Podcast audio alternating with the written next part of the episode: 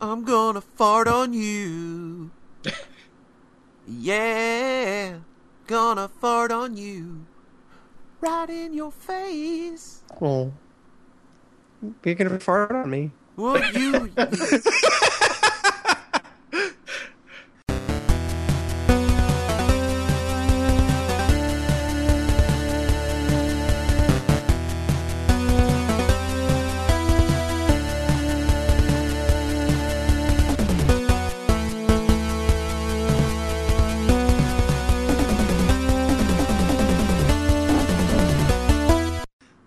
need all of you to listen very carefully because there's no other way that we're getting out of here alive, okay?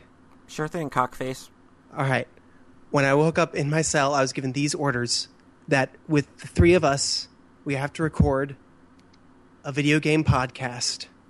And we was given like very specific instructions on what it has to be about. It has to, we have to talk about the video games that we have been playing. We have to read the e- read emails that were sent to us from somewhere. I don't know. Um, I think read has to say something about early access, and we need. This is the weird one. We have to talk about the last three Steven Universe episodes. We have to what? I know. Have you have y'all seen those? This Because is- I have. Yep. Yeah, I've I've seen them, but like, wow, this 'Cause is I- that's a weird thing to wake up to. I know. I think this guy really means business. So let's just do our regular podcast like usual, and pretend that everything's all right. Okay. Oh, oh, okay, I'm good. I'm. You know what? I'm good with that. Okay. I'm doing it to help a friend. Cool. What about you, Okay. Rhett? You on board? I'm on board with this uh, Danganronpa parody. All right. Polly, what have you been playing lately? Um. Well. Okay. right Um, into it. Right Just into shoot right into it. just just shooting right into it. Just well, they're in mortal danger. We're all in. There are no hamper seats this time. no hamper seats. Um, well, um, I played a wonderful little game uh, at the start of this past week. Uh, our dear friend Rhett uh, created a very uh, um, awesome birthday present for me. Uh, Oh my god, year this thing is magical. um, called Polyclicker, and it's this wonderful little uh, RPG where the i- and it's sort of like a very funny take on all of these clicker games of you know like um, Cookie Clicker, A Thousand Wives, or whatever. But it's it, it's got more of a game element to it. It's very much more. Um, you know, based on an R- being an RPG, you know, where you're like you're clicking to level up stats. Um, I've got like a million different forms that I can progress through as the game continues. Uh, the game is seemingly freaking endless. Uh, it it will ta it'll take you a while to get through, but um, but I, think that what makes it really cool though is it's this really cool, just arcadey RPG kind of thing um, that can get legit that gets legitimately crazy by the end because you are like clicking so fast on stats and attack and stats and attack. Um, It But goes so fast. You're it- absolutely it- right. It does, but it's so cool. But like when you get your own agility, like just kicked up through the roof. Um, but uh, yeah, it's just this really cool little take on the clicker genre, but it's its own little RPG slash arcade thing that is very worth checking out. It's on uh, the front page. If you scroll down a couple of entries, uh, you'll see it, uh, and it's on n3.tumblr.com and inconsequentialexistence.com. So, um, Rhett, Plug wha- for that. Rhett, why don't you Yeah. give us a little bit of the inside baseball Behind the scenes. behind the scenes? This is so fun because Reed was just sending But me yeah, like, see, John knew the whole time. yeah, you, just from inception. You were like, I have this idea. What do you think? And then just like, I implemented three enemies today, and it was really fun to watch and that's the keep track thing. It's like this thing has got so many freaking enemies, and there's so much unique animation that went Mm-hmm. into each specific one, and it's just like, good God, you really did spend three freaking months on this. It wasn't. It wasn't actually that long, but yeah, it was like end of July. I'm listening to the Bombcast, and Jeff was talking about how much he hates clicker games because he got addi- addicted to like time clickers or another fucking one. And I mm-hmm. played that, and I hated it. And then the idea just popped into my head: polyclicker. It's, I don't know how you would get. I don't know how you came to that conclusion. I. Had I played 10 Billion Wives yet? No, I think mm, maybe. I'm not sure. I thought that led into it. Maybe, it might have. yeah. Oh my god! Because I think I start. Yeah, I think I was talking to you about how much clicker games are fucking stupid. yeah, because then that game's a piece of immediately turn around and And go. it's like I need to fucking make one. Mhm. But I that so that was the inception where I'm gonna make one and I'm gonna try to make a good one.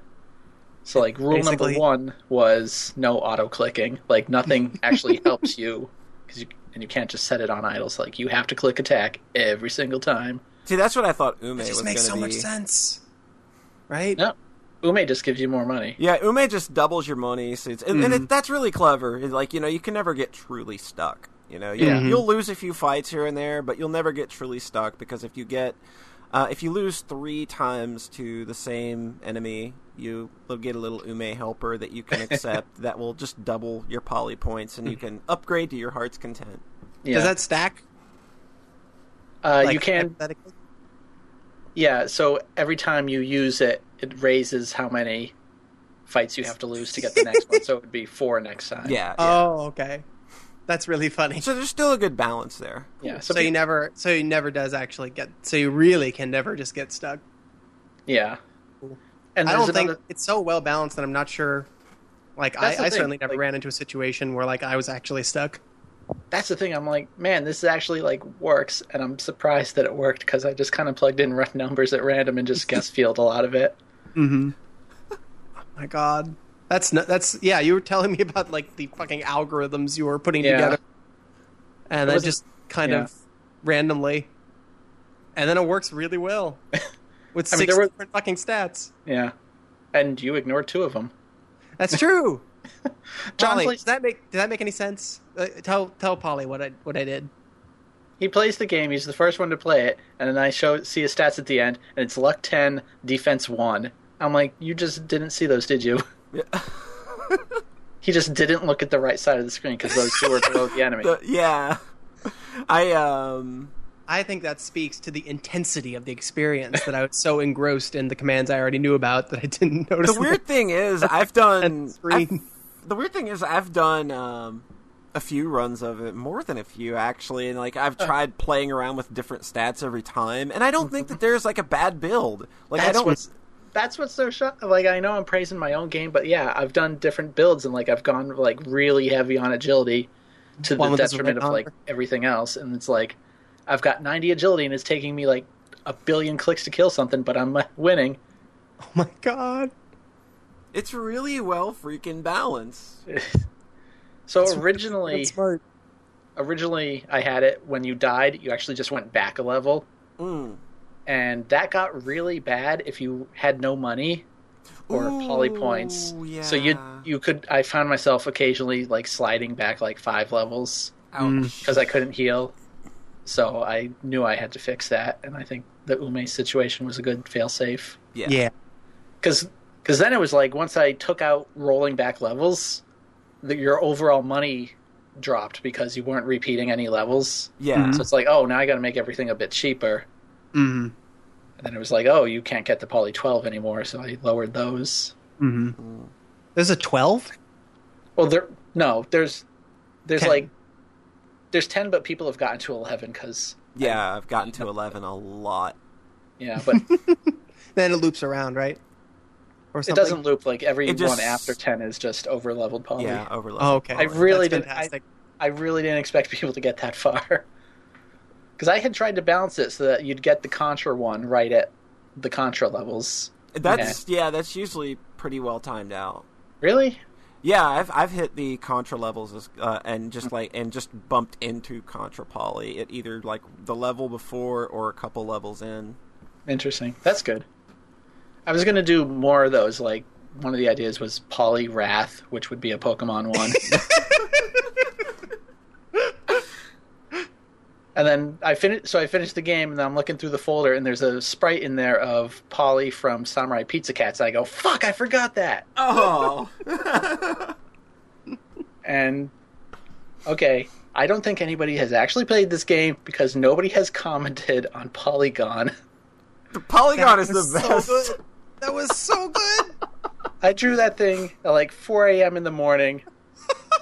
And I just kind of looked at myself in the mirror and go, "What the fuck you doing, dude?" I, it's Andross with poly hair and a little carrot, and I was like, "There's something wrong with me, man." and then her critical attack is swallowing Doritos. Yes, it swallows Doritos. I, st- I still like that um, when you fight John, he literally barfs Saga at you. Yeah. I was just clicking sound effects at random, and that one came up. It's like, I'm like, oh, yep, that's the one. Oh, that was good. oh my god, ending it with the um, Final Fantasy final bosses, and then the um, no, And then the then- final, final boss. yes, the final final boss, and then the spiky tiger. Spiky Tiger. I was so one of the original ideas was to do a whole Secret of Mana world, but oh. then Oh. so I had like the music, like that terrible boss music, Yeah. but it's like, well, I don't really know what else to do besides Spiky Tiger here. Yeah, Spiky then- Tiger is kind of like the The mainstay. the only one that matters. And then Metal Gear came out, and I was like, oh, I should do a Metal Gear level instead. So mm-hmm. Secret of Mana got the boot. And then, like, No, and- the spiky tiger's perfect where he is. I think Yes, that's it's but as then much. I worked it in anyways at the end. Yeah. I love the much as pacing. could Get out Secret I, I love how you have the levels paced out to when it feel like to when you're going through the Metal Gear parts of the game. It's like, oh well, this has got to be the end. Clearly, you know, all right, you know, this is this has been long enough. Clearly, he's beaten Yeah. the joke to death enough by now. oh no, it's still going. what am it- I doing? It's like 1.30 in the morning and I'm still clicking and my finger hurts. Still clicking. It's great. I didn't want to stop though. This is like, how long does this go? Surely he did not just make the endless fucking game. I should have. Poly Clicker version two. It's got a thousand levels now. Yeah, find a thousand things to put in there. Oh my god. Box of Whoppers, actual hamburger Whoppers. DMAC was asking me like he's okay. I did Higurashi. When's Umineko? And I'm like, Umineko's not in there, but I could put him in. Yeah, Aw. The, the hardest thing about that game was that the I didn't want to lag too much. So like when an enemy attacks, it freezes for 20 frames. yeah, So their attack like has to come out within 10 frames. yeah. So that was really hard towards the end, like trying to visualize some of these things. and then it's like I have Rika, and I'm like, okay, she's gonna stab herself in the head, and the blood will spray on you. but then I'm like, I can't make that happen fast enough, so just change to she stabs herself. Yeah.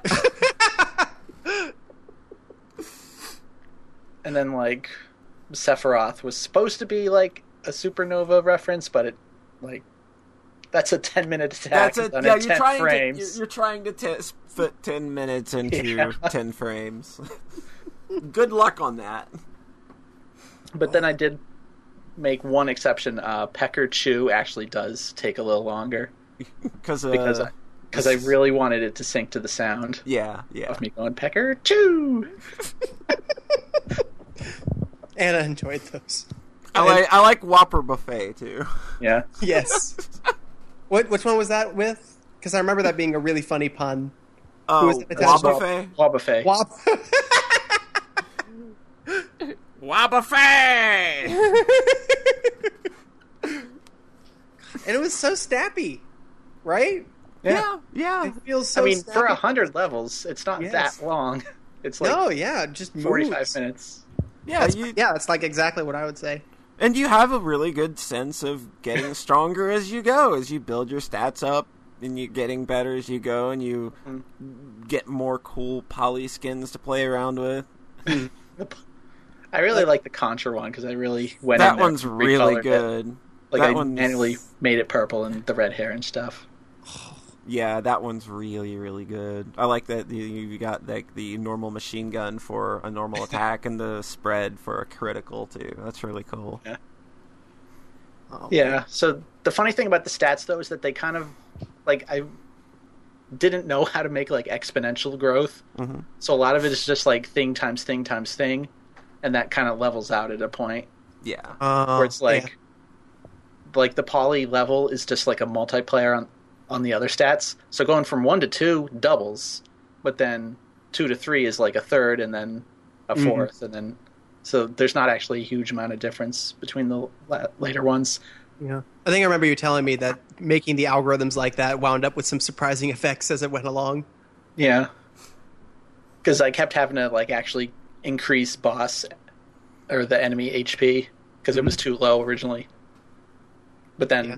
Yeah, it's tricky because it's like you want to increase it, but you don't want to increase it in, in the early levels that feel good. So it's trying to f- work it out so there's a good Medium. balance. Yeah. My So weird thing was that I kept um was by the end I realized that it would all the bosses would take about two hits to kill me, even though I'd leveled up my HP a bunch. and Well, you then didn't I finished it and I defense. realized, oh, defense. so Yeah. I would I would like be balancing it out so that all right, I can kill this guy in three hits. How many HPs? Yeah. Do I, how many HP refills do I need for this fight? And you uh, didn't, and you didn't even upgrade uh, luck your first time, so you oh were you were hardly yeah. getting any criticals. yeah. But it, it works. That's what's so weird. And it Yeah, worked. It's yeah. really snappy and fun. yeah. And it would feel other- total, I bet it would feel really different and also cool doing it with a different build. Mm-hmm. Mm-hmm. The other reason you can't get stuck is because if an enemy kills you in one hit, like you still have a fraction of a second to heal out of that, Yeah, I know. and that's very intentional. that's very smart. Mhm. then I- yeah, I could tell. Like the first time I did it, I was like, "Wait a minute," and then the second time I did it, I was like, "Oh, Yeah, God!" because You just added you in could- pan. You just added in panic bombing. yeah, but that was totally intentional though, because if you were dying in one hit, then it doesn't matter how much HP or how many poly points you get to spend if you just don't in like ten frames. Yeah. Yeah. But then that caused another bug where I originally set it where if your HP hit zero, your ATB also went to zero. Oh. So- I got to like level 90 and was getting one hit, but then I'd heal out of it, and then the ATB would just drop down. I'm like, oh shit. So I'm Yeah. like taking like 10 hits, getting back up to full. Ouch. So I just made it now so it drops 10 when you take zero HP. Because I want, because I didn't want you being able to attack while dead. Because Yeah. that gets messy. hmm And then like if you get 100 agility, you can attack like every frame. and like I kept having to fix stuff in that, even though it's like nobody's actually going to get this high. And if they do, they're at like level 99. Yeah. but I wanted everything to work. And it It's so does. just like- it's really simple, elegant, and fun, and Yeah. It's clearly made by somebody who like knows how games work, even though it's this really simple, silly thing. And you can just feel the kind of skill going on just mm-hmm. throughout all of it. yeah, yeah. A lot One like other- Super Zalixer. I Yeah. kind of that's Cool. that was honestly what I was thinking about while playing. it. I was like, this is like The super, Super super of RPGs. yes, yes. It kind of is though. Another thing I'll say though, like this is was interesting for me as making a game because it's the first time like the game element and the art element were like totally separate. Mm, Where true. I just made the game Mm-hmm. and like got up to level 100 and like was balancing it like before any art was in there. Wow. It was just like it was like phase poly, but like act, just like thrown in from the game itself, so it like would go into the jump animation and like ether for hundred levels.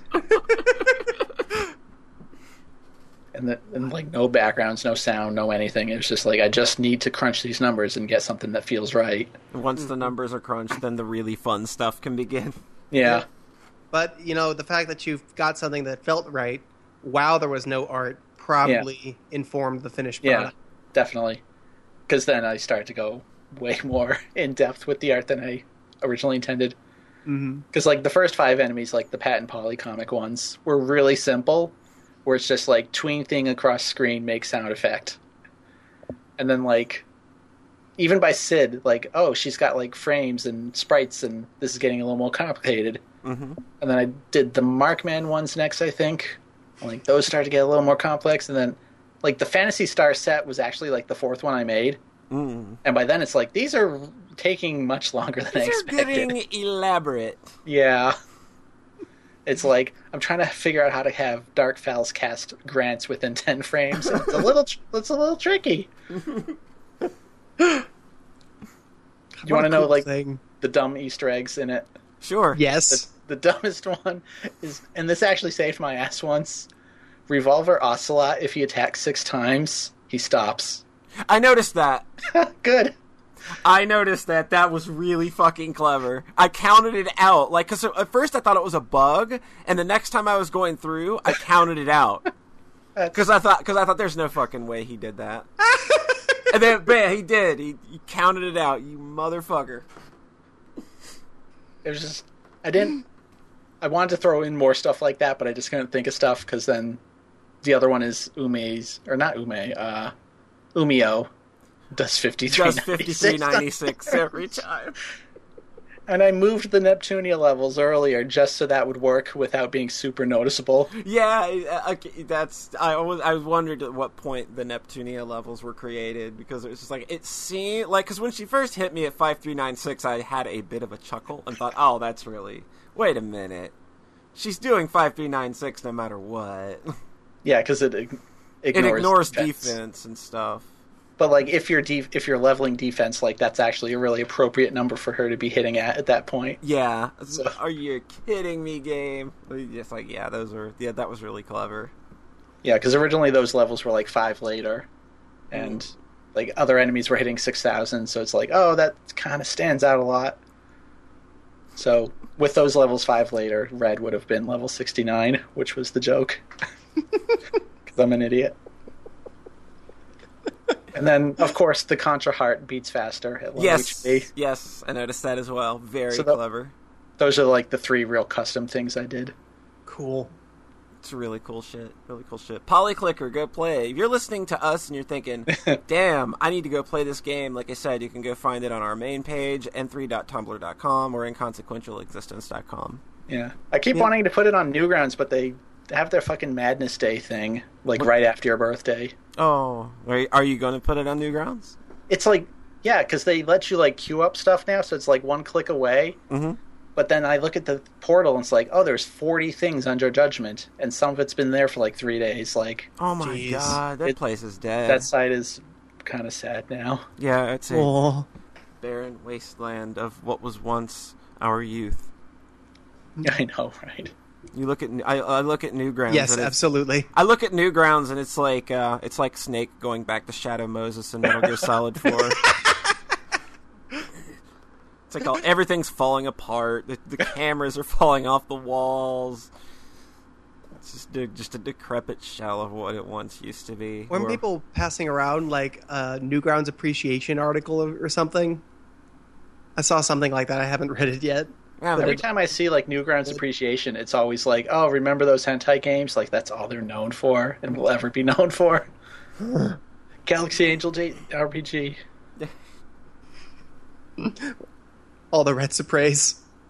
oh, Oh, lord, Yeah, yeah. there's some shit games there. I would know. I just think I really want to see what people who don't get the joke wonder about this. yeah, like Will the they be reaction like- will be. Will they just be too turned off by the art at the start? But it's got numbers. They love making numbers bigger over there. I know. It- could you imagine if this went viral? Oh god, Like if I put it on Newgrounds, it gets front page, and then somebody picks it up. that'd be fucking weird. I'd be. like yep this is like this is nothing but a big collection of a lot of inside jokes and weirdness and well that's Mm-hmm. there you go Well, you know that's what I was thinking about in addition to Super Zalixer? I was thinking about my game dance, our game at Dance Party, because that is also just a big collection of weird personal stuff that doesn't make sense to people besides me and Anna, and a lot of people really like like that one a good bit. So. It's cute.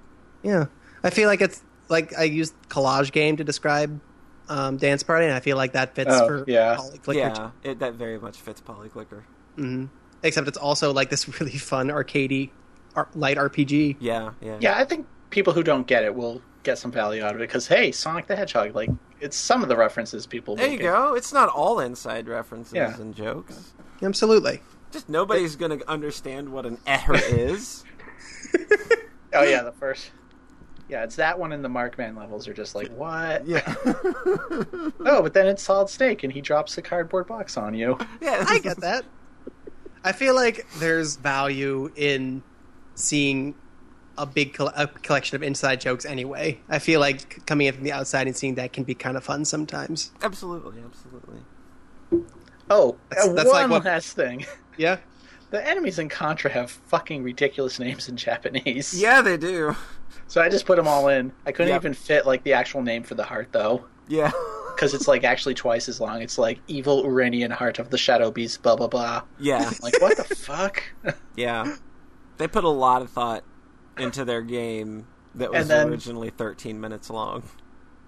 But then the English translation was this: I don't know. Red Falcon is everything. Yeah. Like this guy's Red Falcon, this guy's Red Falcon too.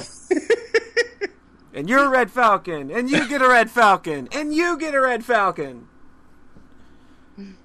So yeah, Polyclicker's great. Go play it. Uh, yeah, go play it. It's fun.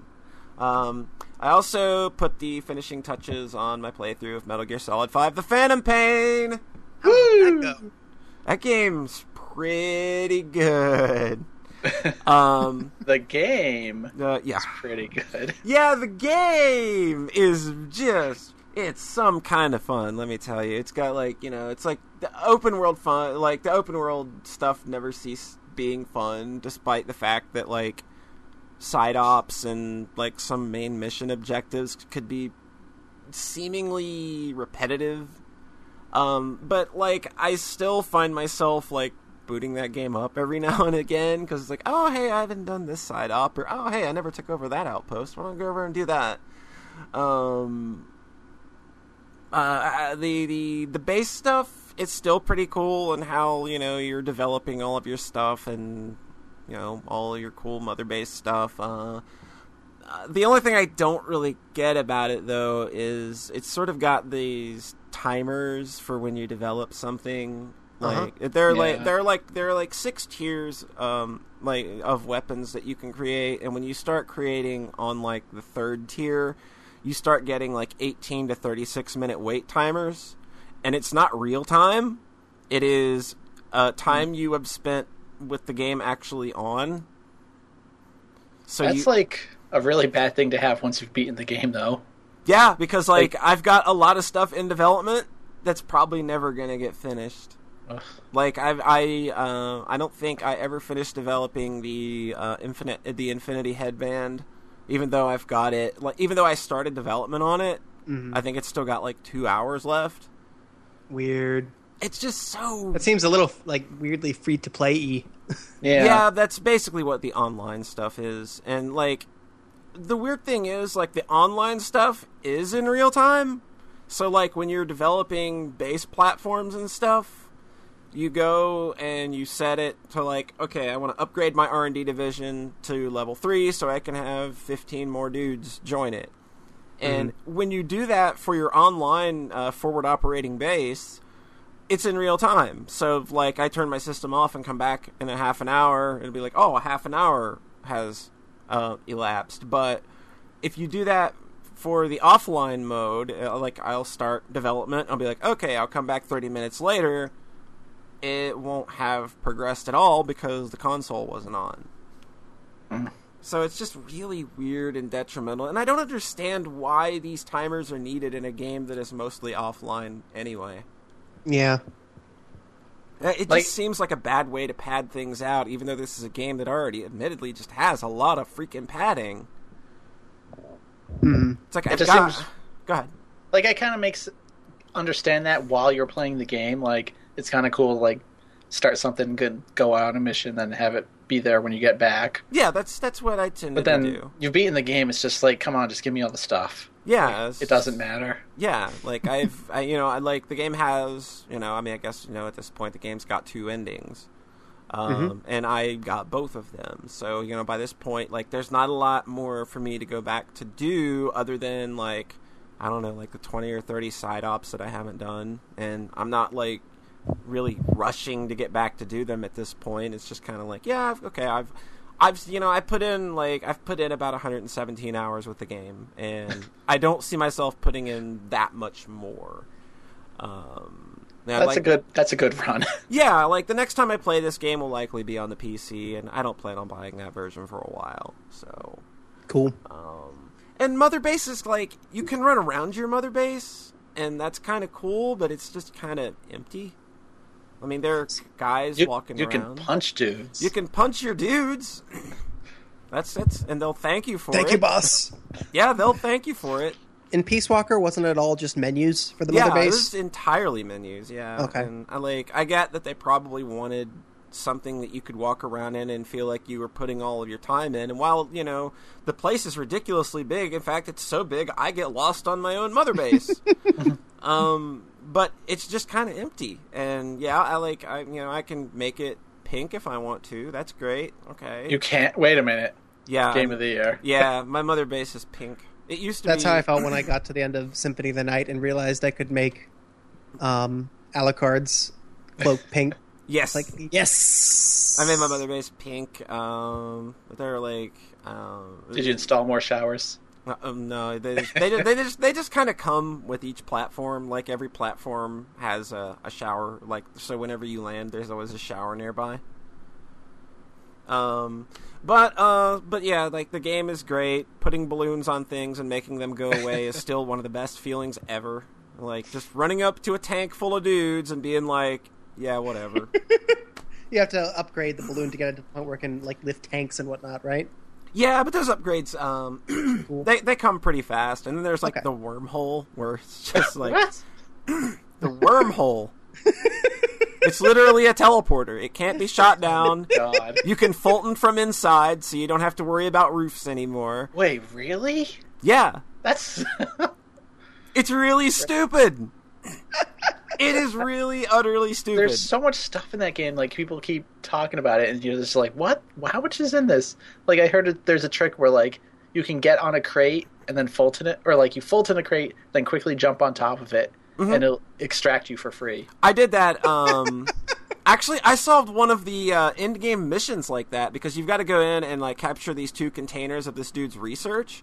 So what I did was I went in and, and like and like the guards they put on these containers are real fucking like they're like end of the game. They don't bullshit around kind of guards. So what I did was I snuck around and I got the first one and I uh, I sent that one flying off, and then I placed some C4 on the ground and started crawling my way over towards the other one. Set the C4 off and let them come over that way um, towards the explosion to investigate. While I got on top of the other crate, put a balloon on top of it, and just rode it out of the fucking hot zone.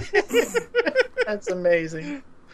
or um, Really went whole hog with that conceit. It's like a, another real fun thing I did was uh, I was carrying a prisoner out because he was too injured to be Fultoned, and uh, a dude a dude saw me on the way out, and he was like off to a corner that I hadn't looked, so he like I caught like I came like right into his field of view as I was coming, you know, off the corner of a building, um, and we go into reflex mode, and it's like my my my trank gun has not been reloaded. If I reload, it's going to take the entire duration of this freaking reflex mode, and it's going to basically set off the alert once you know the reflex mode's gone. So it's just like only other option. I just threw the pr- I just threw the prisoner at him, and it looked so great, and it was so and it was valid. It was perfectly fine. Like I, I picked the prisoner back up, set him back down, Fulton the other dude off, and then grabbed the prisoner again and marched him off to safety. Oh my god. And it This- just it just looks so stupid with me throwing a dude in slow motion. I want an instant replay mode. But the game is so like it, there's you know it it doesn't have like all of like some of the crazy stuff you might hear like in terms of vehicles and powers and stuff like uh you might hear like in a Saints Row game or you know other games like that but there's still enough there that you can like put together your own little Story. your own little story of silliness um, and and make it work. And it's just like the mission layouts are like the, mission layouts are always just like you know you go in there and you figure out a way to do it. We're not going to hold your hand and tell you how you need to do it. You know, like if you call if you call Miller, he might give you some advice.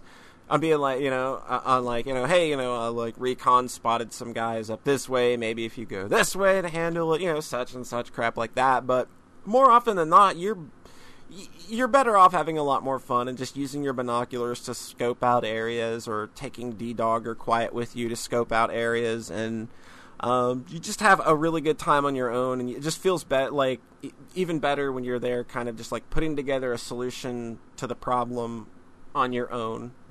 hmm It feels like in all of the big boss games kind of share this thread where they oh, with with the um, the Snake games and one, two, and four, it kind of always feels like not only are there like uh, there's a, the story has a really heavy presence, but there's also a lot of set pieces and um, it pulls away from the stealth play a lot.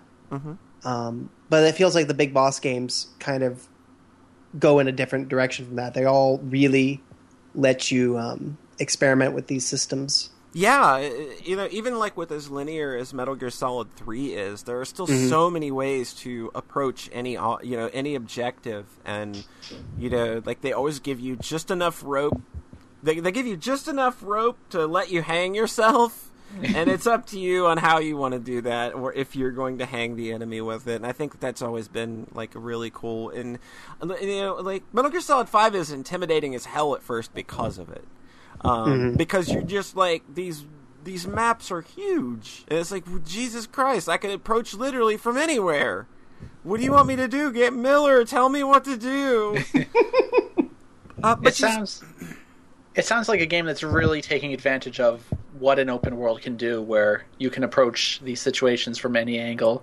yeah. Because Yeah. like open world these days, with especially like the Ubisoft ones, where it's like open world just kind of means like big ass map with a bunch of bullshit collectibles or boring missions to and do. a, and a lot of scripted events yeah, yeah and this is like the total opposite. Like yeah, it's kind of making me think of Deus Ex. Yeah, like, if you you- were talking about. yeah it really sounds like more like that than even like a Skyrim where you're doing quests and shit. Yeah, if you know if you know a mission, like if you know exactly like where an, a main objective in a mission is, you don't have to like pussyfoot around it. Like uh, there was a mission where like one of the missions was to tail this convoy to an airport, but it's like the entire like their their their uh, specified route is almost like the entire length of the map going north. But if you're smart and you know like where the outposts are, and you you want to try and head that motherfucker off at an outpost that you know they're going to be going through, you can go directly to that outpost, clear that outpost out, and just wait for them to pull in, and then and then jack them there.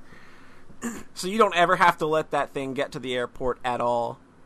Cool. So yeah, that um It's like it's like the missions. It's making me think of like the missions in like Deus Ex or like Hitman Blood Money.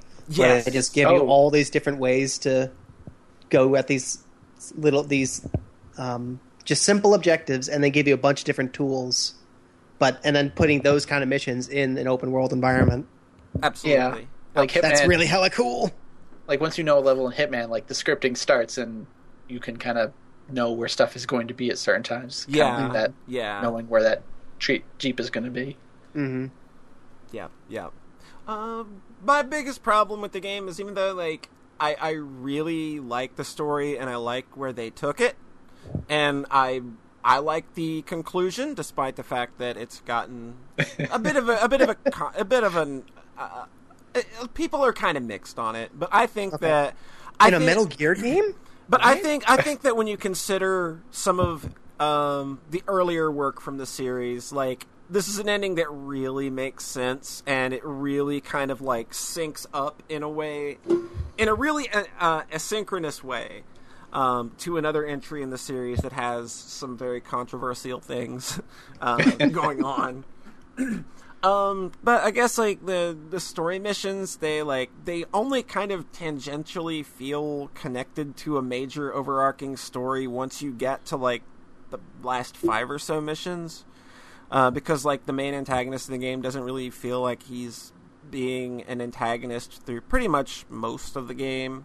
Um, and the way they wrap his story up is good. Um, and I like that it didn't end the way I thought it was going to end for that character because I thought if it was going to, it would have been really stupid and hokey. But the way they chose to uh, write that character out was interesting. Um, Cool. and very fitting for the character. It's just I wish there had been more of him throughout the story. You know, he needed to be a lot more present than he was. Um, Is this the Skullface guy? yeah, Gotcha. yeah. Skullface doesn't. He's in Ground Zeroes, right? yeah, yeah. For some reason, he's wearing a Zorro mask in this game, but he wasn't in. He wasn't in Ground Zeroes, so I don't know why. Needed more zazz. Yeah, I think it's just like he doesn't like the sunlight, so he blocks his eyes. maybe. Yeah, well, yeah. I guess that's true. Uh, Yeah, it um, funny when they just had this completely ridiculous looking character, like out of Marvel Comics or something. Yeah. And they made him a little bit even goofier in this one with the fucking mask on top of his skull face. um, but um, that game's got some really, really. Uh, it's got some great Kojima esque moments. It's got some moments in it that I think are really poignant and pro- maybe some of the best writing in the series. Um, my only real problem with the narrative is that just so much of it takes place on cassette tapes. And it's just kind of like, you know, I like what they did with it. I just wish that they had found a better way to convey it. Um, and Basically, like a bunch of codec conversations that you can listen to when you feel like it. basically, Gotcha. Uh, and and they they like I don't understand Ocelot's role in this game at all. Like I think that if any game like his character kind of needed to matter and kind of needed to um give him a purpose and a reason for being such an integral part of the Solid series as a Isn't whole. he in? Isn't is he He's the only every one that's in all the games? Yes. So Yeah. he's basically Revolver Ocelot's basically the main character of Metal Gear. He's Metal the main Gear a- Solid. antagonist, at least. He's the main. he, he's the main antagonist of Metal Gear Solid, and they and like he's basically in this game reduced to an Encarta encyclopedia. That's basically all he is. Is he's just I- basically telling Snake about the flora and the fauna. I, I thought he was the romance option. It, That's the impression I got. I wish, um, but How, I- does it feel at all compromised by the cut ending stuff? Uh, no, he does. Like, you do get more on him after the game's true ending, but for me, it came a little too little, too late. Like, I really wanted him to have more of a role than he did at Mother Base, or I wanted him to be doing more than he seemed to be doing. Um, but basically, he's just a guy that he's an encyclopedia, and occasionally he he tortures people. What He's about the, a- um, the game as a whole? I, I remember Reed telling me that there's um, stuff that, that got cut out of the ending or whatnot. Oh, yeah. there's there's a plot point that gets like that happens and then mm-hmm. get and then never gets addressed again. Oh, and it's a very significant thing that happens and it's just like you can't just have that happen and then not address it because that's a pretty big thing. Please watch Gotcha. the closed DVD. yeah and then like you th- and even then like that kind of i guess sums that story up but like wow.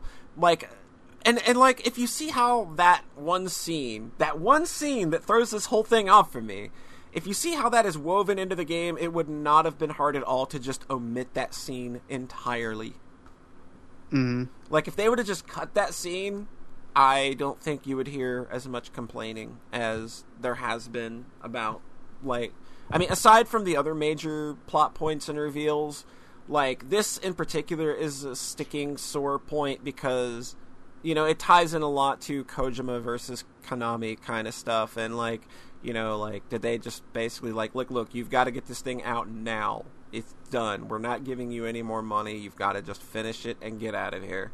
You know, so I can see how like Yeah. this cut content being, you know, sort of that uh, being uh, It sounded huge, just the way they described it, like this whole new island that Yeah. you go to. Yeah, and like the the the plot point of about a, a certain color. Uh, Oh, yeah, I didn't get that at all because I haven't played the game, but Yeah, it's- it's- it's, it's- like not mentioned anywhere else in the yeah, game. Yeah, it's not mentioned anywhere else. So I mean, it's an interesting thing though that they brought up and they showed video of though. Um, but um, hey, you know what? I went to Mother Base on my birthday and they threw me a birthday party. that's so nice. And they like they didn't even have to animate that, but that is a scene that they went out of their way to animate, and it's like a three minute scene. Oh wow.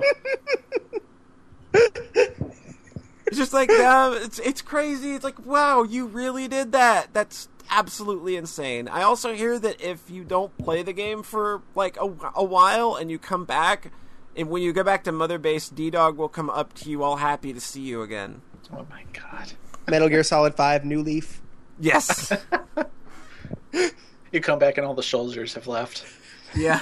They moved out. All the grass has grown up around the base. Overtaken by seaweed. Does it is is are there any more holes in the timeline?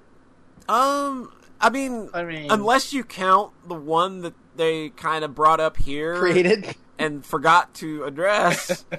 You know, I guess that's mainly like you know, like um, um, Metal Gear One takes place ten years after this, so Yeah, so there's still a little gap. there's still a They little gap could. that they could, but they won't. Oh yeah, because it's Konami. Because Konami. Oh yeah. Konami is done. Whew. we don't plan to do anything more with the Fox engine. Yeah, even though that thing is hella scalable and works really Oh. well. I played that. I like I said, I played that game on the PS3. I was 100% content with the experience I had. Cool. No problem at all. Uh, other than that, we launched a, a music podcast over the weekend. Oh yeah, I listened to it and I really liked it. Hey, glad you liked it. Mm-hmm. Um, it's the album listening club. Uh, we'll be just posting. Uh, we don't have a schedule for it, um, and we're not, probably never going to have one because Yeah. all four of us are pretty busy people. Um, Podcast is pretty is But- significant, so yeah, having one be on a whenever schedule is probably good. yeah, yeah. like that one requires everyone to like listen to the album like three or four times, so it's definitely I can see why you'd need way more time to prepare. Yeah, you want to have your talking points in order. You want to, you know, and it takes a little while to edit too, because you know you want to get the little bits of song in there, and Hey, yeah, you do. yeah, Rhett's golden suggestion there.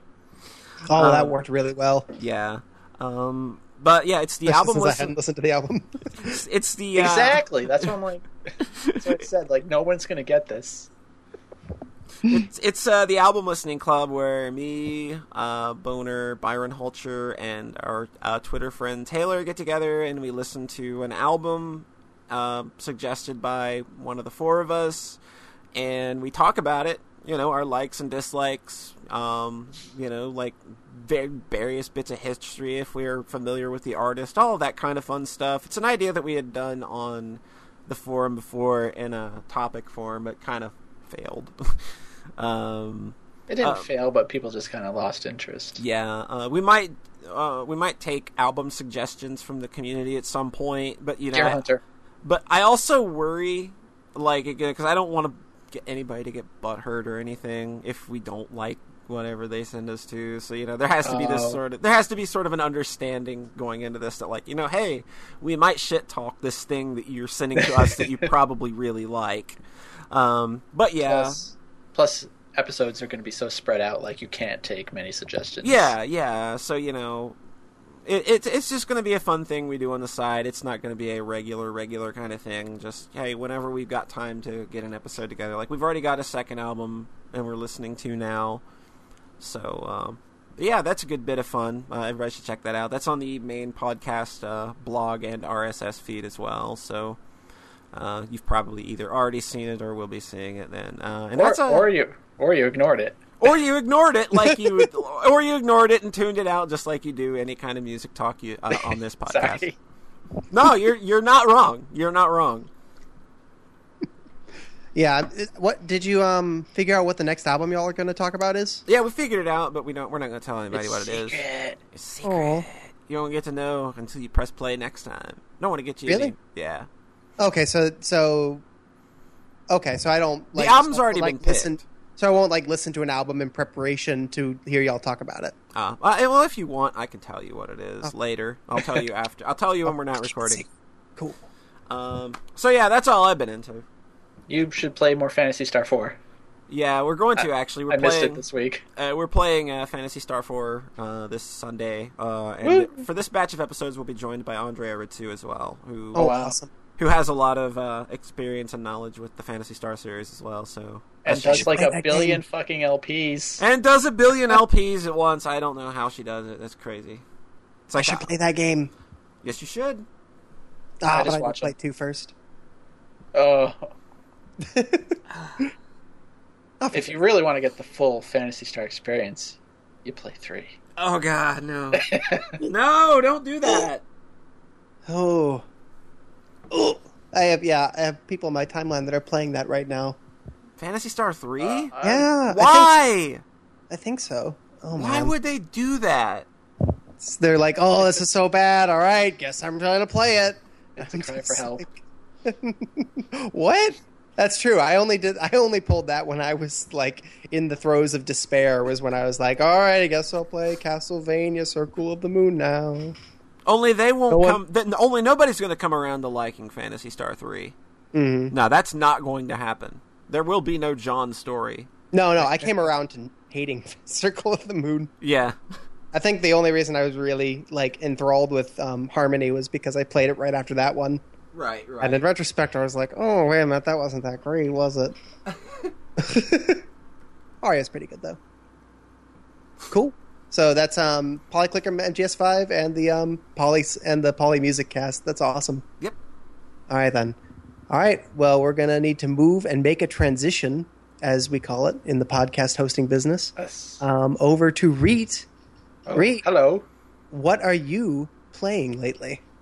Uh, I made a flash game. It's Whoa, called you did? Polyclicker. That's like Polyclicker. game. Hey, I heard of that game. I actually played that. Um, it's this cool. Tell us about it. yeah, it's this. Uh, it's this cool little. Oh, uh, it's based on kind of the uh, the clicker No, game, stop. the clicker genre. um, and- but it but it's also this really arcadey. Um, Slipped into another timeline. Okay. So I finished that, and then literally the next day I went, "Oh yeah, I have this We Are Golden thing sitting around. I should hit hit that upload button finally." What is that? So Oh, this oh, was- oh, no, sorry. I, I remember now. I thought you were like, what is that you play? But this is that old shmup that you made as like Yeah. for another band, and you showed it to me like That's it. years ago. yeah, it's been kicking around a while, and I just I it's just like a wondered what the hell ever happened to that. it got released, like, but I just never really promoted it because the final product was not something I was particularly happy with. So that's why I'm mentioning it on the podcast to just tell the whole story. Yeah. where it was like I think it was like March 2012. I was like probably prepping something for April Fool's Day. I think it was Giant Bone that year. Mm. I'm working on that, and I get this message on Newgrounds like, "Hey, do you want to make a game for us, like in the in the style of Project N3?" And normally, like, it's something I would just reject outright because I don't like working with people. But then they showed me like a prototype of this music video that they were working on, and it's like really good. I'm like, oh, this is maybe I'll go along with this because it seemed interesting. Mhm. So I make this shoot 'em up game, and it's pretty cool. And then just like the next few months were just like this back and forth of, oh, can you make it easier? Can you make it easier? And it's just like they really hated like the third boss, and it's just like, can you make him easier? We don't like the part where he jumps behind you. Aww. And then like Polly did this cool, really cool FamiTracker cover of the song they made, and then they did their own cover and wanted that one to be used. I'm like, uh, Theirs And isn't then- as good. theirs isn't as good. I'm not, I'm not. I'm not one to pat my own self on the back, but I think my interpretation, in terms of being an 8-bit original, yeah, is, is much more authentic and better sounding. yeah, I definitely agree. And I just was so used to that one as like the music, and I'm like, oh. And then they like, so this was made around the same time as Super Zalixer, so all the sound effects were from that, which were also made by Polly. Yeah. and then they made like their own sound effects set and then i put it in and it was fucking terrible and they even they were like go back to the other ones Oh. but then like the difficulty thing got to the point where it was just like i just said like what if i just put in infinite lives Yeah. because it's like like but at the start it was like you get hit five times you die and go back and then Mhm. that wasn't enough and then it was kind of hunter's easy mode. You get hit 10 times and you go back to the checkpoint. And then they're like what if we add lives in so it's like okay now you have three lives. You have to get hit 30 times before you go back to the checkpoint. That wasn't enough. How is that not enough? How bad do you have to suck? They they went to an interesting person for their interpret for their shmup interpretation. So it's like, okay, three lives is enough. Five lives, no. And so I'm just like, what if I just make it unlimited lives and just remove the lives counter entirely so people don't know it's actually unlimited? and then like, so the easy mode like remove two bosses, Wow. even though you couldn't lose. at that point. wow. And then I did. So like once I started making changes, like I had at kind of forked it so that the hard, the original hard mode was in there the whole time. So I Mhm. just put in unlimited lives and then had like easy and hard mode. Hmm. And then it came out like a year later, in 2013, like February, and I was just like, yeah, I'm finally done with this fucking thing. So I never really promoted it. I didn't put it on my site because because I was paid for it. So I'm like, well, this should be their exclusive. Yeah.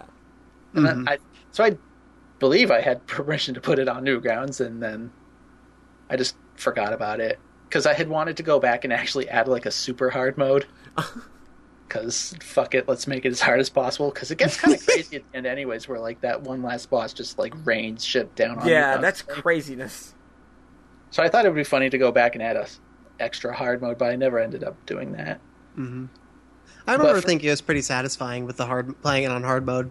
Yeah, that was I had a good time with it. the original game as it was made, Okay. and maybe a little too hard. But you know, Yeah, blah blah. when I'm too close to the projects, like I tend to go a little too hard. I think most people do. Yeah. So then for this release, I just took out the unlimited lives, and then I added in Polly's music when you play on hard, so you get the intended original experience. The, the much better version. Yeah, Oh, good. Is that the version that is um on your website now? yeah. So and that's play- so that's not the one that I played. no. Oh, But yeah, cool. so if you play the new one and play on hard, you hear Polly's version of the track. Oh. And if you're playing easy, you get the shitty version of the track.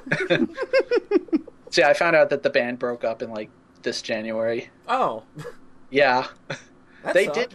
They did finally release the album. I don't think it did much No, maybe because then they they didn't update their Facebook for like a year, and then th- they just said they were done. Oh, Wow. I remember really liking the music video. Yeah, the music It's- video was great. Like all their videos were. So the name of the band was Blacklight Dinner Party, and like the song, name of the the song was We Are Golden. Yeah, that music video is awesome. Mhm. And then like one of their other videos was had Ron Jeremy in it. Oh wow. You didn't? You never saw that one? No, I never saw that one. That's the Huh. thing. It's like I always got the impression from them that they were kind of acting like they were big before they were big, Yeah. because they were putting so much effort into like these music videos and stuff, and then like the album didn't come out for like two years later. It's like you maybe put the like was it the cart before The before cart the before horse? the horse. Yeah. It- that's really what it felt like they were doing. Like, so yeah, that was the thing I put out, and then it got like fucking hundred views on Newgrounds. Well, not not that little, but Well, it's It- Newgrounds it- now. it- yeah, it's modern Newgrounds. So we're like, Super Alex are getting like twenty thousand views was a disappointment. This got like five hundred views. I'm like, oh, huh. Oh, this is where we're at now. but it didn't get front page. But then I'm looking at front page and like stuff on there has like two thousand views. I'm like, what's going on? Ooh. What the fuck? You gotta make a Mario parody, then you get the views. There you go. no, their their their their policy says you can't use Mario Yeah. spray. And then there's a fucking Mario thing on the front page. Like, fuck you, really? And so, so maybe someday I'll finish Bullet Phase now that I have these other two projects out of the backlog. Yeah, it was the first one. The um setting up the Tumblr and whatnot. Well, we are Golden and Polyclicker as Okay. Oh, yeah, being Polyclicker. released. cool. Yeah, that's the other thing we're like this I is started. just a this is just a really clever way for you to say that I held up bullet phase, isn't it? No, it's not.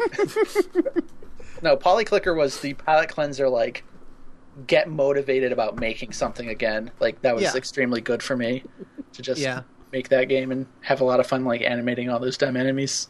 hmm That's kind of what I hoped that my Anna Nice Hummingbird game would be, and then it. eh. Oh shit!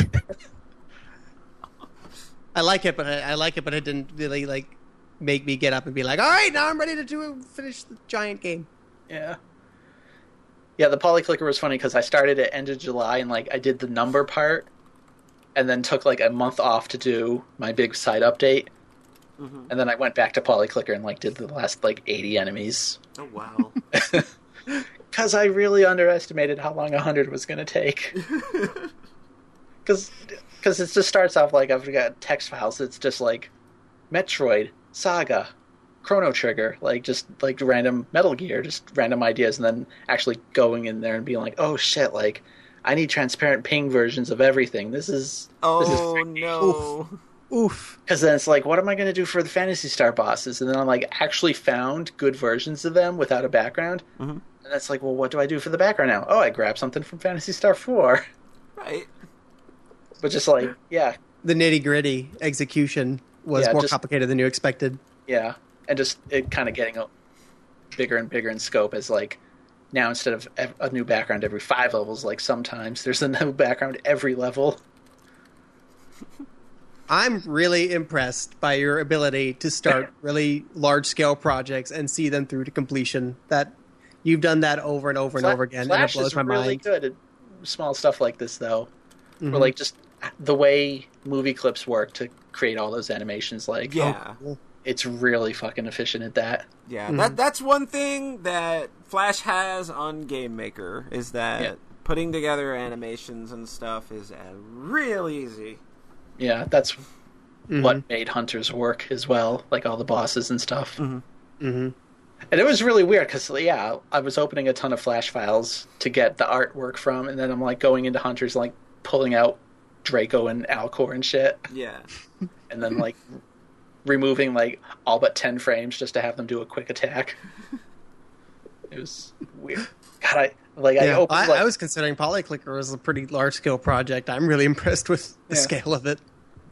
it. de- It definitely got. Well, technically, it's like my biggest game in terms of file size because I did so much shit in there. yeah. All of these graphical music assets. It's like thirty. Me- it was like twenty megs with without music, and then it shot up to fifty. So thank God I'm on a newer computer than I made Hunters with because it was going to run out of RAM. Yeah, Like- God. Yeah, Like, it took it took me like ten minutes to load on my browser. Oh, sorry. No, I think that was I think that might have just been because I was running the pre-release version or something. But Uh, that was no, it probably just takes a long time to load.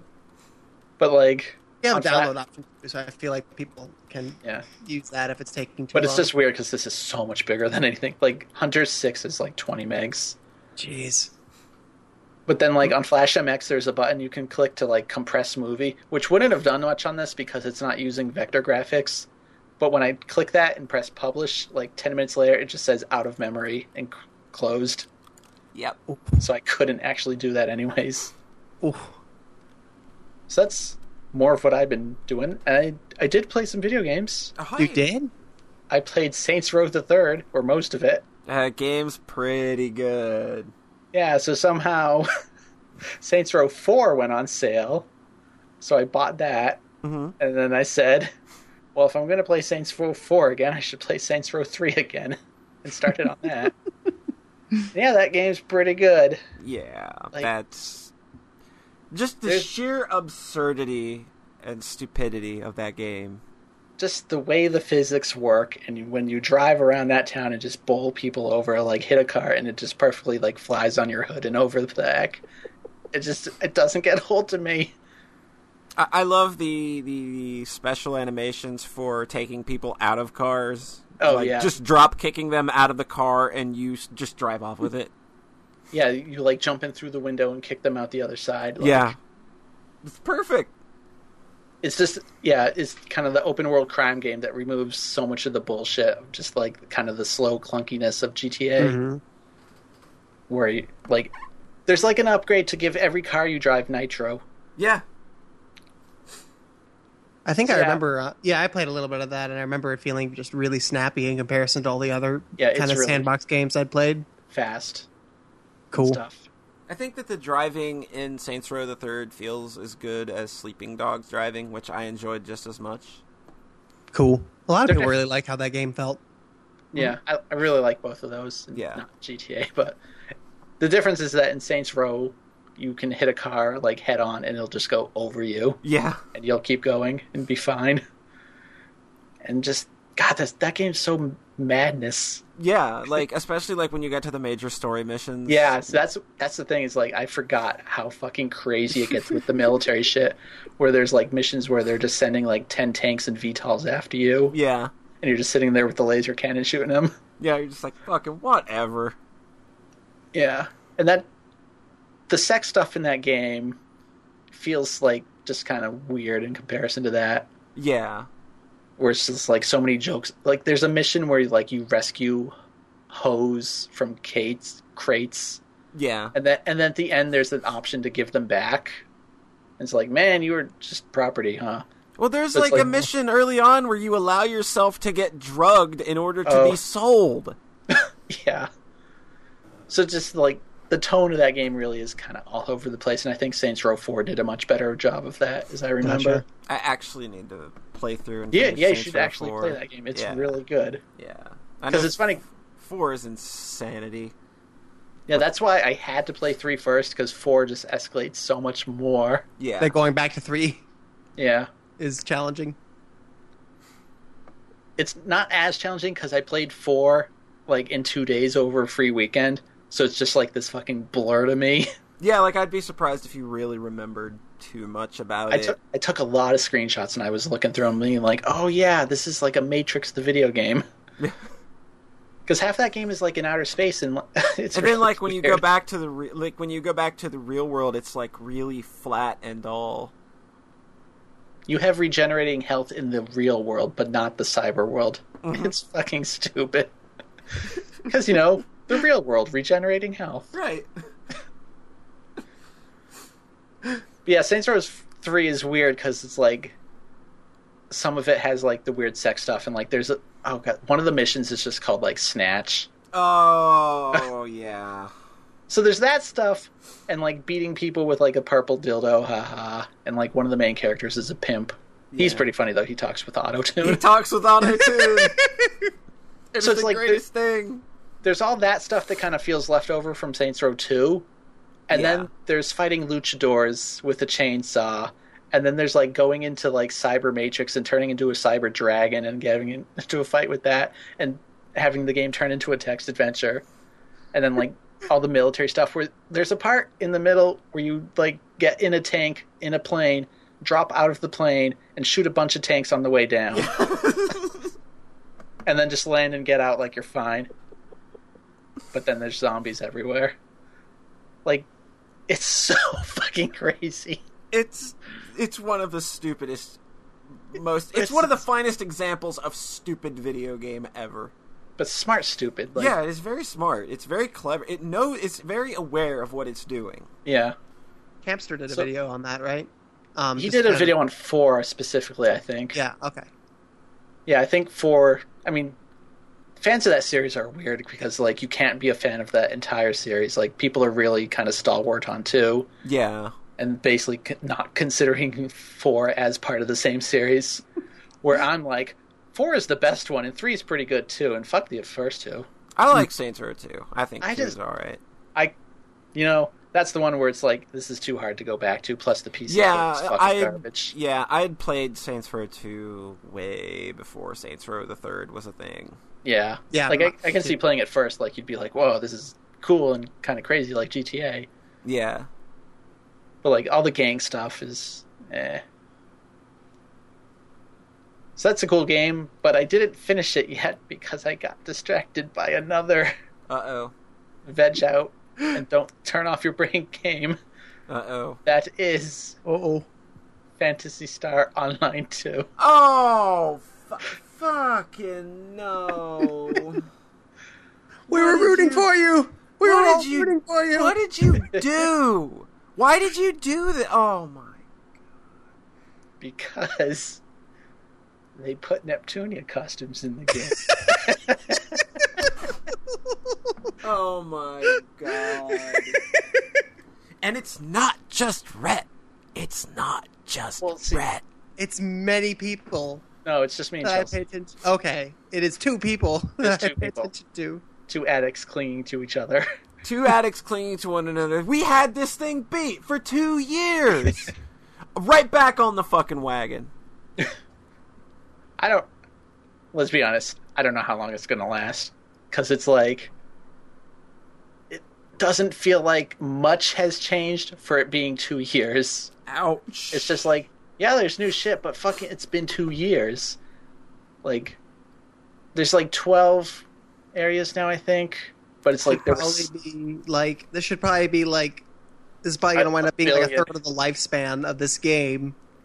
So there should be like twenty areas by now. Yeah. I've heard that like the last year they've really focused on just making dumb emergency missions. And I've, so it's like I log on, I do each of those once. I go, yeah, that was fun. and that that shit, that, that game's fucking. That game's like Saints Row Three. it's really fucking stupid. Well, good lord! Like when there were like when we played originally, there were like two emergency missions. Oh god, that was so terrible. Now there's like ten. Wow. So they, there's more of them, but like the new one is like the new world, the new planet is like Japan, basically. Like Oh. that's the easiest way. so And, like, New Days. Yeah, but like even the enemies themselves are like there's like an enemy that's like a ghoul hopping on one foot. Oh and then god! He, when he jump kicks you, it makes the like the wood block sound. wow. Like boop, Why would they do that? and then like another enemy's like just like the big tyrant. I don't know, big guy with like a wooden Yeah. thing and he swings around and like so it's really Japanese themed. And like the emergency mission is like this huge guy with like twelve faces and twelve arms just walking through the city. And then so you have to stop him there and then it does the Dark Falz thing where you fight a second form Oh. where, where you all get into mechs what? and fight him with giant mechs. okay. because this comes from there's another mission where like a tower defense thing on the desert planet where you have to defend these four towers for half an hour Oh, and good. like you can spend points to install turrets and shit and it gets really crazy by the end obviously because you know that game if there's one good thing that good game is good at it's like boatloads of Escalation. fucking enemies yeah like photon burst or whatever. uh, yeah P burst. so- the thing they introduced there was for like however many points you can summon a mech that does like fucking insane amounts of damage and like just walking up to like bosses and you're the same size as them now and just hitting them with the fucking sword and doing like 20,000 damage per hit. That's really stupid. It's really stupid. So then the emer- the new emergency mission is just you have a mech the whole time now. Wow. So it's just like 12 people just hopping around on mechs. So like your gear doesn't even matter anymore, I think.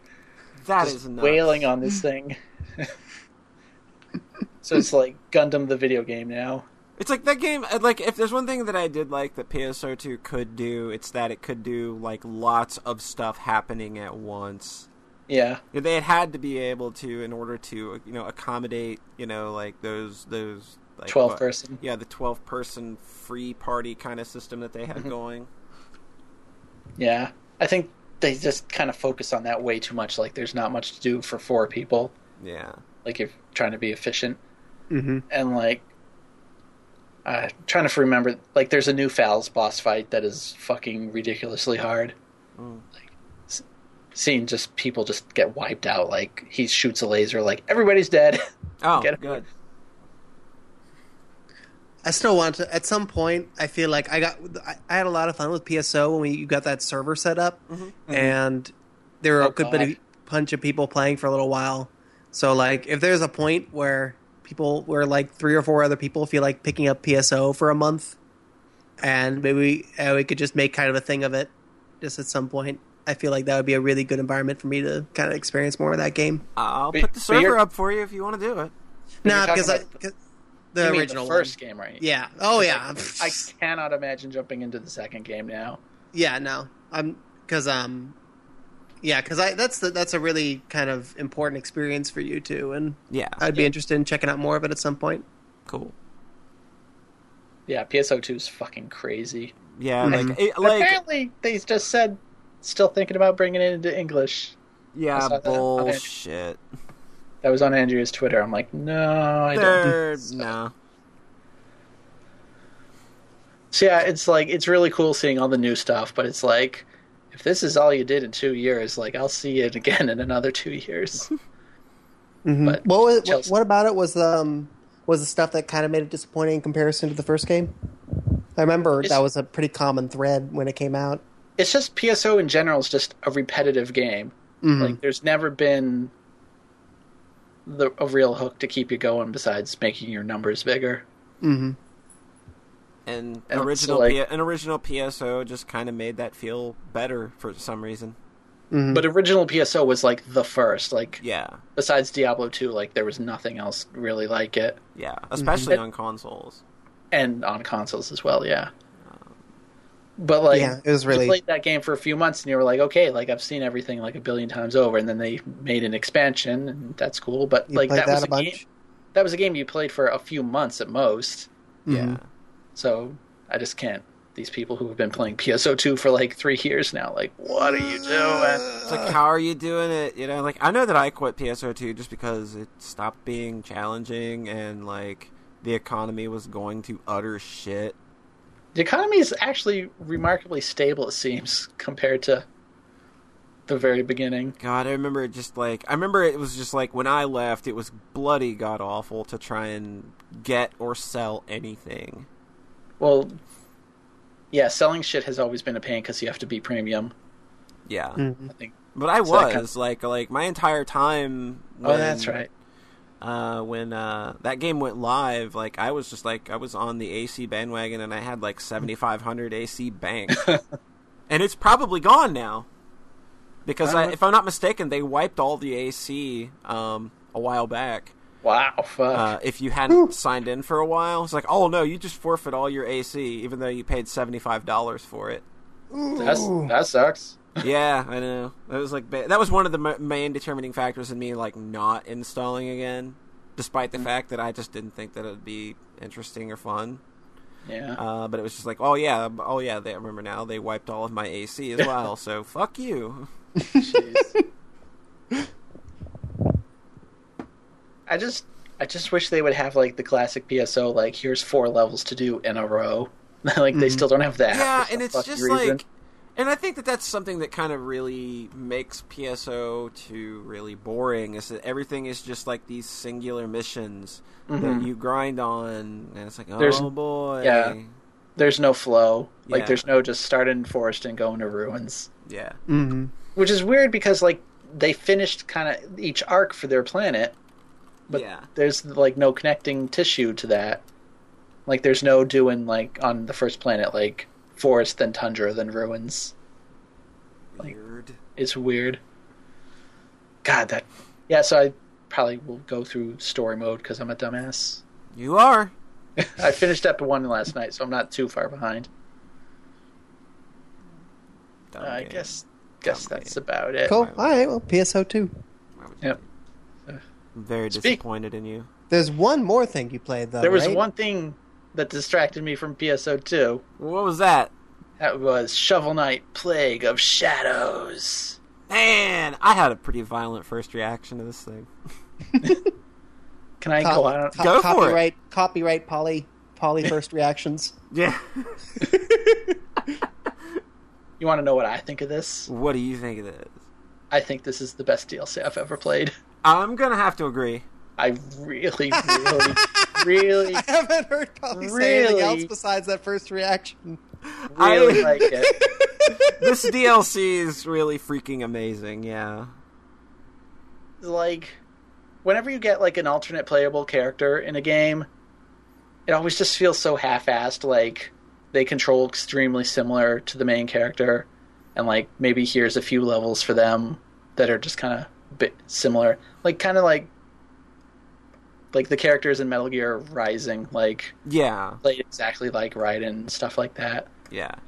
like this is a DLC where you're going through the same world with a different character, but it feels just so completely different because he's so different in like every possible aspect. Every every conceivable way, from his methods of attack to um, his his mobility options, it's just Yeah. like wow, this is a totally different game now. yeah, the It's only like, it's like playing hardcore uh, Uprising with Sayuri. Yeah. yeah, see, I never played as her, so I don't know. Oh, she's so good. Like my comparison would be like when you play Bunny Must Die and you unlock the second character, and that kind of feels like this. Mm. But like that's the only game I can think of where like two characters playing like this dissimilarly in the same world, and it's really cool. And just how like they made it kind of work. The story, like, there's way more story than I expected. Like, oh, definitely. again, yeah. like this could have been a thing where it's just like you're playing as Plague Knight now, and we ripped the story out.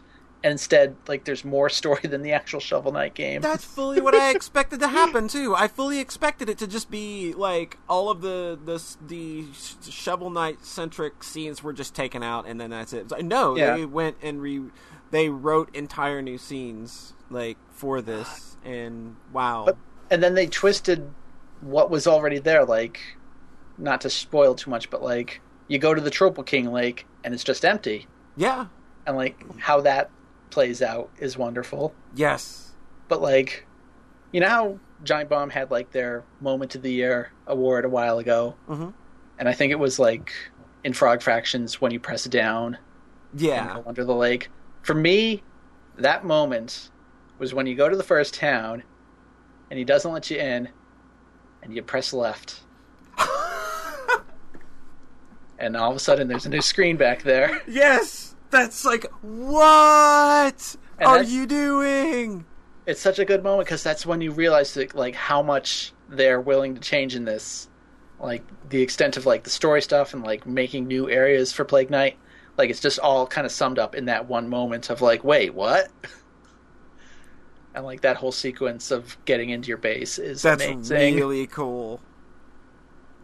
yeah and yeah like his magic system is different from shovel knights where like he has all cool new abilities that i didn't think were going to be in there because he's also got like this bomb crafting system which is gets kind of nuts by the end when you really start to think about what combinations you can make Mhm. with stuff like sentry bombs that home in on enemies and like the different explosions So basically, the idea is you get a case, a fuse, um, and an impact type, or, or, or, a case, a fuse, and uh, the second one, the the the, the pow- powder type. powder right Yeah, and um, you there's like five or six of each of those by Yeah, the time you're done collecting. six each i think Yeah, so you can start crafting some really crazy combinations by the end, do some really weird things. It- It's enough to remind you, it's like, oh, hey, this is kind of like Isaac in a way, where you start stacking things in really cool ways.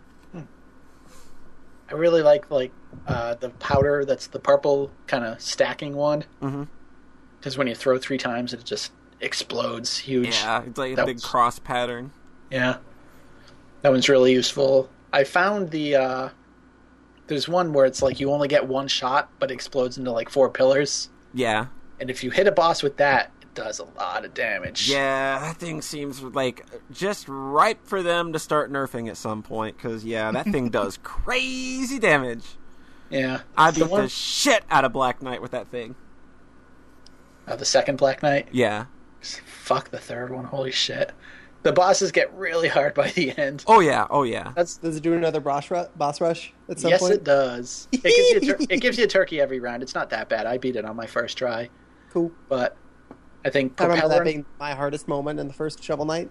yeah, I'm kind of not wanting to do New Game Plus on this because apparently they take the turkeys out entirely for, for boss rush. Ooh, that would be that. That's a little dicey because you, you don't have the kind of healing options that Shovel Knight had. I mean, you do have a healing option, but like But it's it- having it- that then cripples your other magic. yeah, Because like I found that uppercut one really useful on some bosses. yeah, To just if they get close to me, I'm just like, nope, invincible. yep. But yeah, uh, the third Black Knight fight is pretty fucking crazy, as well as Propeller Knight. Oh God, Propeller Knight stage. Woo! I did that one earlier today, and Did you- uh, oh Did you bet, get past Propeller Knight? yeah, Okay, I'm good, in. I'm in the. Uh, I'm oh, in that's the- right. You told me. Yeah, I just I beat Black Knight uh, three uh, earlier. It's funny though because I'm going back through every level trying to get all the coins, and I got to Propeller Knight, and he like beat me like ten times again. I'm like, fuck this guy. Yeah, that fight is so damn hard. Yeah. Yeah, I think the one thing I would maybe take away from this DLC is the bosses don't feel particularly great with Plague Knight. Yeah, they they, they weren't really tuned at all. They weren't tuned at all. Is the Yeah, thing. they're, they're they're basically the same exact patterns, but you've just got to find a way around them using uh, Plague Yeah. Knight skill set. Which, in the beginning, it's just it's really hard to get used to him because he controls so differently. His jump, he's got a double jump. He's got a charge jump that you can use. Yeah. Uh, he's got a lot of mobility options that are really a lot to take in. Uh, and also, when he gets hit, he flies back by like 1,400 screens. His, he's got knockback worse than Ryu Yeah. or, uh, or, or or any Belmont ever had. Um, Yeah. and it it's, it it can be fr- it was frustrating at first. Like I just was not having a good time. I think if you're charging and you get hit like that, you can if you're going to fall into a pit, you can try to jump and save yourself out of it. But yeah, I was like one or two levels in, and I'm like, he is getting hit way farther back, isn't he? I don't remember Shovel Knight throwing, getting thrown like this. Yeah, it's it's it's it's it's a bit to get used to. The thing, I guess, the thing that I would say that I would offer advice to is don't go in trying to play this game like you play Shovel Knight.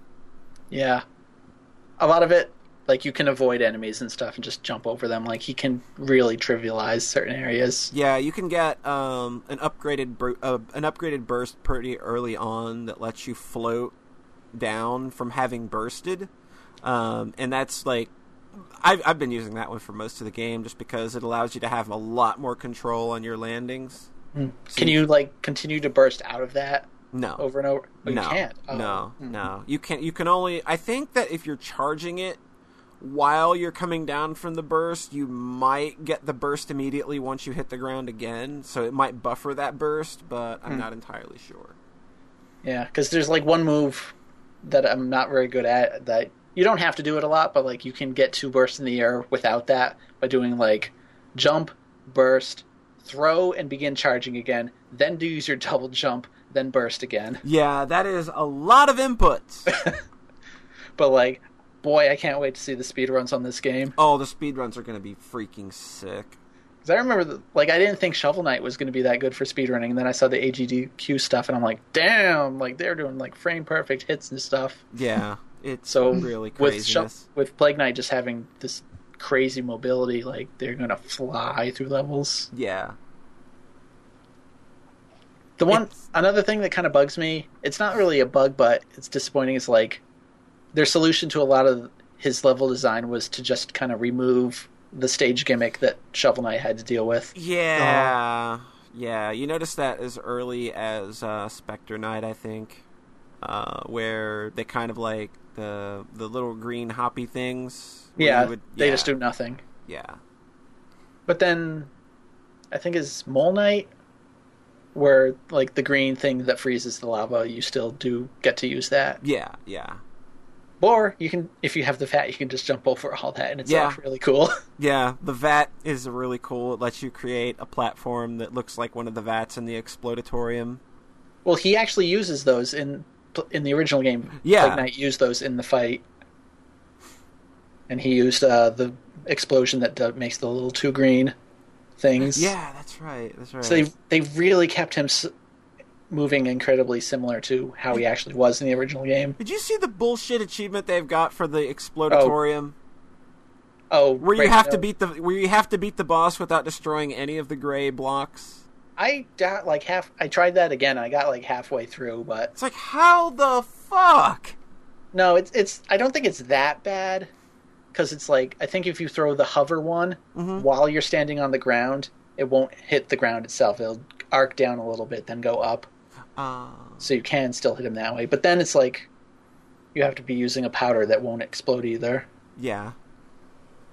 Ah, God, that's crazy. But yeah, that that fucking DLC is just amazing and charming, and the That's ending really, is, really, really cool.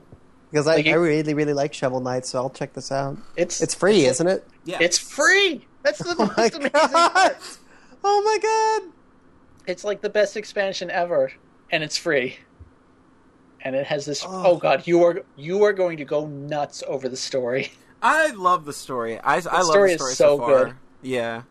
It's so. I really cute. like the story in the first Shovel Knight too. I got to a point like just before we started recording in the story, like at the end of the uh like right after the the Black Knight fight, the Black Knight 3 fight, it was just like, "Oh, touched my little heart." Yeah, It's it's really good. it's it's so good. Did you look at challenge mode at all? I looked at it and thought, "Wow, I don't like anything that's happening here." Uh, I did the first six as Shovel Knight and really liked it, and then I looked at the rest of the list and it's like all boss rush shit, and I'm just like, nope. Like, oh my god, they went way overkill on that. Like the first boss fight one is like beat King Knight with one heart of health in 30 seconds. Oh, come on. It's like fucking what? Like I really like that they made like kind of mini custom levels for the other challenges Yeah. but then like so they got 10 of those and then 16 boss things and i'm just like nope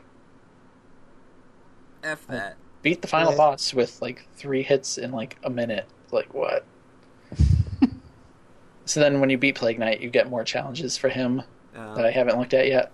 I, I like those. Like I think some of the best stuff in Plague Knight is still the levels they made for him, yeah. Like those side ops and the side side ops. Yeah, they're side ops. and like how every level has a new area built for him, kind of like uh, Sonic Three and Knuckles. Yeah. Yeah. Those are really cool too because they're so fucking hard. Oh god, they're they are brutal. They real they're so much harder than so. Like when people are complaining that they didn't redesign the entire levels for him, it's like, oh, you're lucky they didn't because they would have been ridiculous. Like spikes everywhere, you must fly. Yeah. Yeah, that that game is great.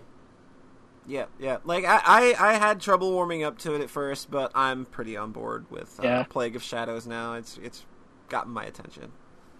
I really didn't know what to expect, and I will maybe hint a little bit. Game of the year is coming up, and right now, if I think of s- satisfying single player campaigns, number one with a bullet, Plague of Shadows. But Bam. Bloodborne, I don't know. You played you played a hell of a lot of Bloodborne. I mean, that's a contender as well, but you haven't beaten Plague Knight yet. all right, the all right. ending is I'm, so I'm, good. I'm eager. I'll, depending on when we're finished here, I might uh, you know, stay up and do the last couple stages. Bloodborne's pretty good too, though. All right. Well, the next person to talk about the games that they've been playing is me. Oh boy. I Oh, know, don't right? He played some good So- games this week. Oh, he did. So yeah, when we last when we last left our hero, I had like been playing Saga Frontier, oh and- no. Oh. Pokemon Crystal, I- Uh. what did I do to deserve this? And um, so I wanted to talk more about those. Um, that was Saturday when we got that, and then I woke up on Sunday and I was really sad, and then we were sad. I was sad until like three o'clock, and then Anna was like, "Hey John, do you want to go buy a Wii U?" And I was like, "That is a fantastic idea." And then we went and we bought a Wii U box set of um, with Super Mario 3D World along with Super Mario Maker. Oh my oh, god. Oh yeah. I am so envious of you right now. It felt really good. Yeah, who, who knew? Who says I money never- can't buy happiness? it might can definitely buy happiness because like I, I've never like made like a big purchase like that just for my own enjoyment. And we uh-huh. got a bunch of extra scholarship money this semester, and we and we was like, oh wait, we can actually do this. We can go and make this purchase for our enjoyment, and we did. And then this the whole first week with the Wii U, we didn't touch Mario 3D World, and that also came with Nintendo Land. Uh-huh. We just played Super Mario Maker, and it was amazing. That's yeah. Everything I'm hearing so about, Good. everything I'm hearing Ooh. about Mario Maker is just like, I need my Wii U now. It's Uh. so magical. Because the, the thing was that I was going to wait and ask for it for my birthday, you know, Mhm. and on on, on next in the middle of October, and then we're like, well, we don't have to ask other like my parents to buy me this now. We're adults, we can do do this, and it was sort of a really cool moment. Your cool, responsible adult moment. I know, making a free or four hundred dollar purchase on a whim. That's Nintendo video games. It's Yes. worth it. Worth look, it, it's- yeah. think- look, it's Like- already paid for itself in enjoyment. Absolutely. And I just we plugged we made a big ritual out of it. Like we kind of cleaned the living room and then carefully unboxed it. Um and walked the dog first so that he wouldn't be bug us at all. And like made tea and drinks and h- snacks and then pulled it out and went through all the different system setups and system options. This Yeah. is how this is how I am when I get a new piece Yeah. of hardware. Made me's and then we're like, all right, let's load up Super Mario Maker.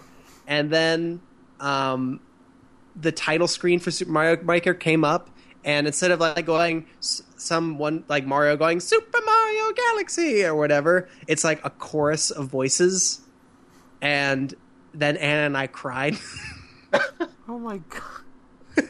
because it's like so usually it's one voice crying out the name of the game, but now it's everyone, and we just Fucking was- dorks. It was an emotional day.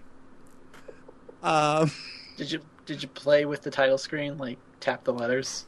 yeah. Oh, yeah. It's great. It's Mario Every- Paint. Every time we load it up, there's a new level. There's a new, like a new little title screen level you get to play.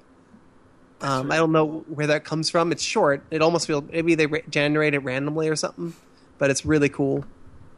Just that that's there, and then you can fiddle with the title screen and change it all. When you start with the maker, you can start with the title level just in the maker.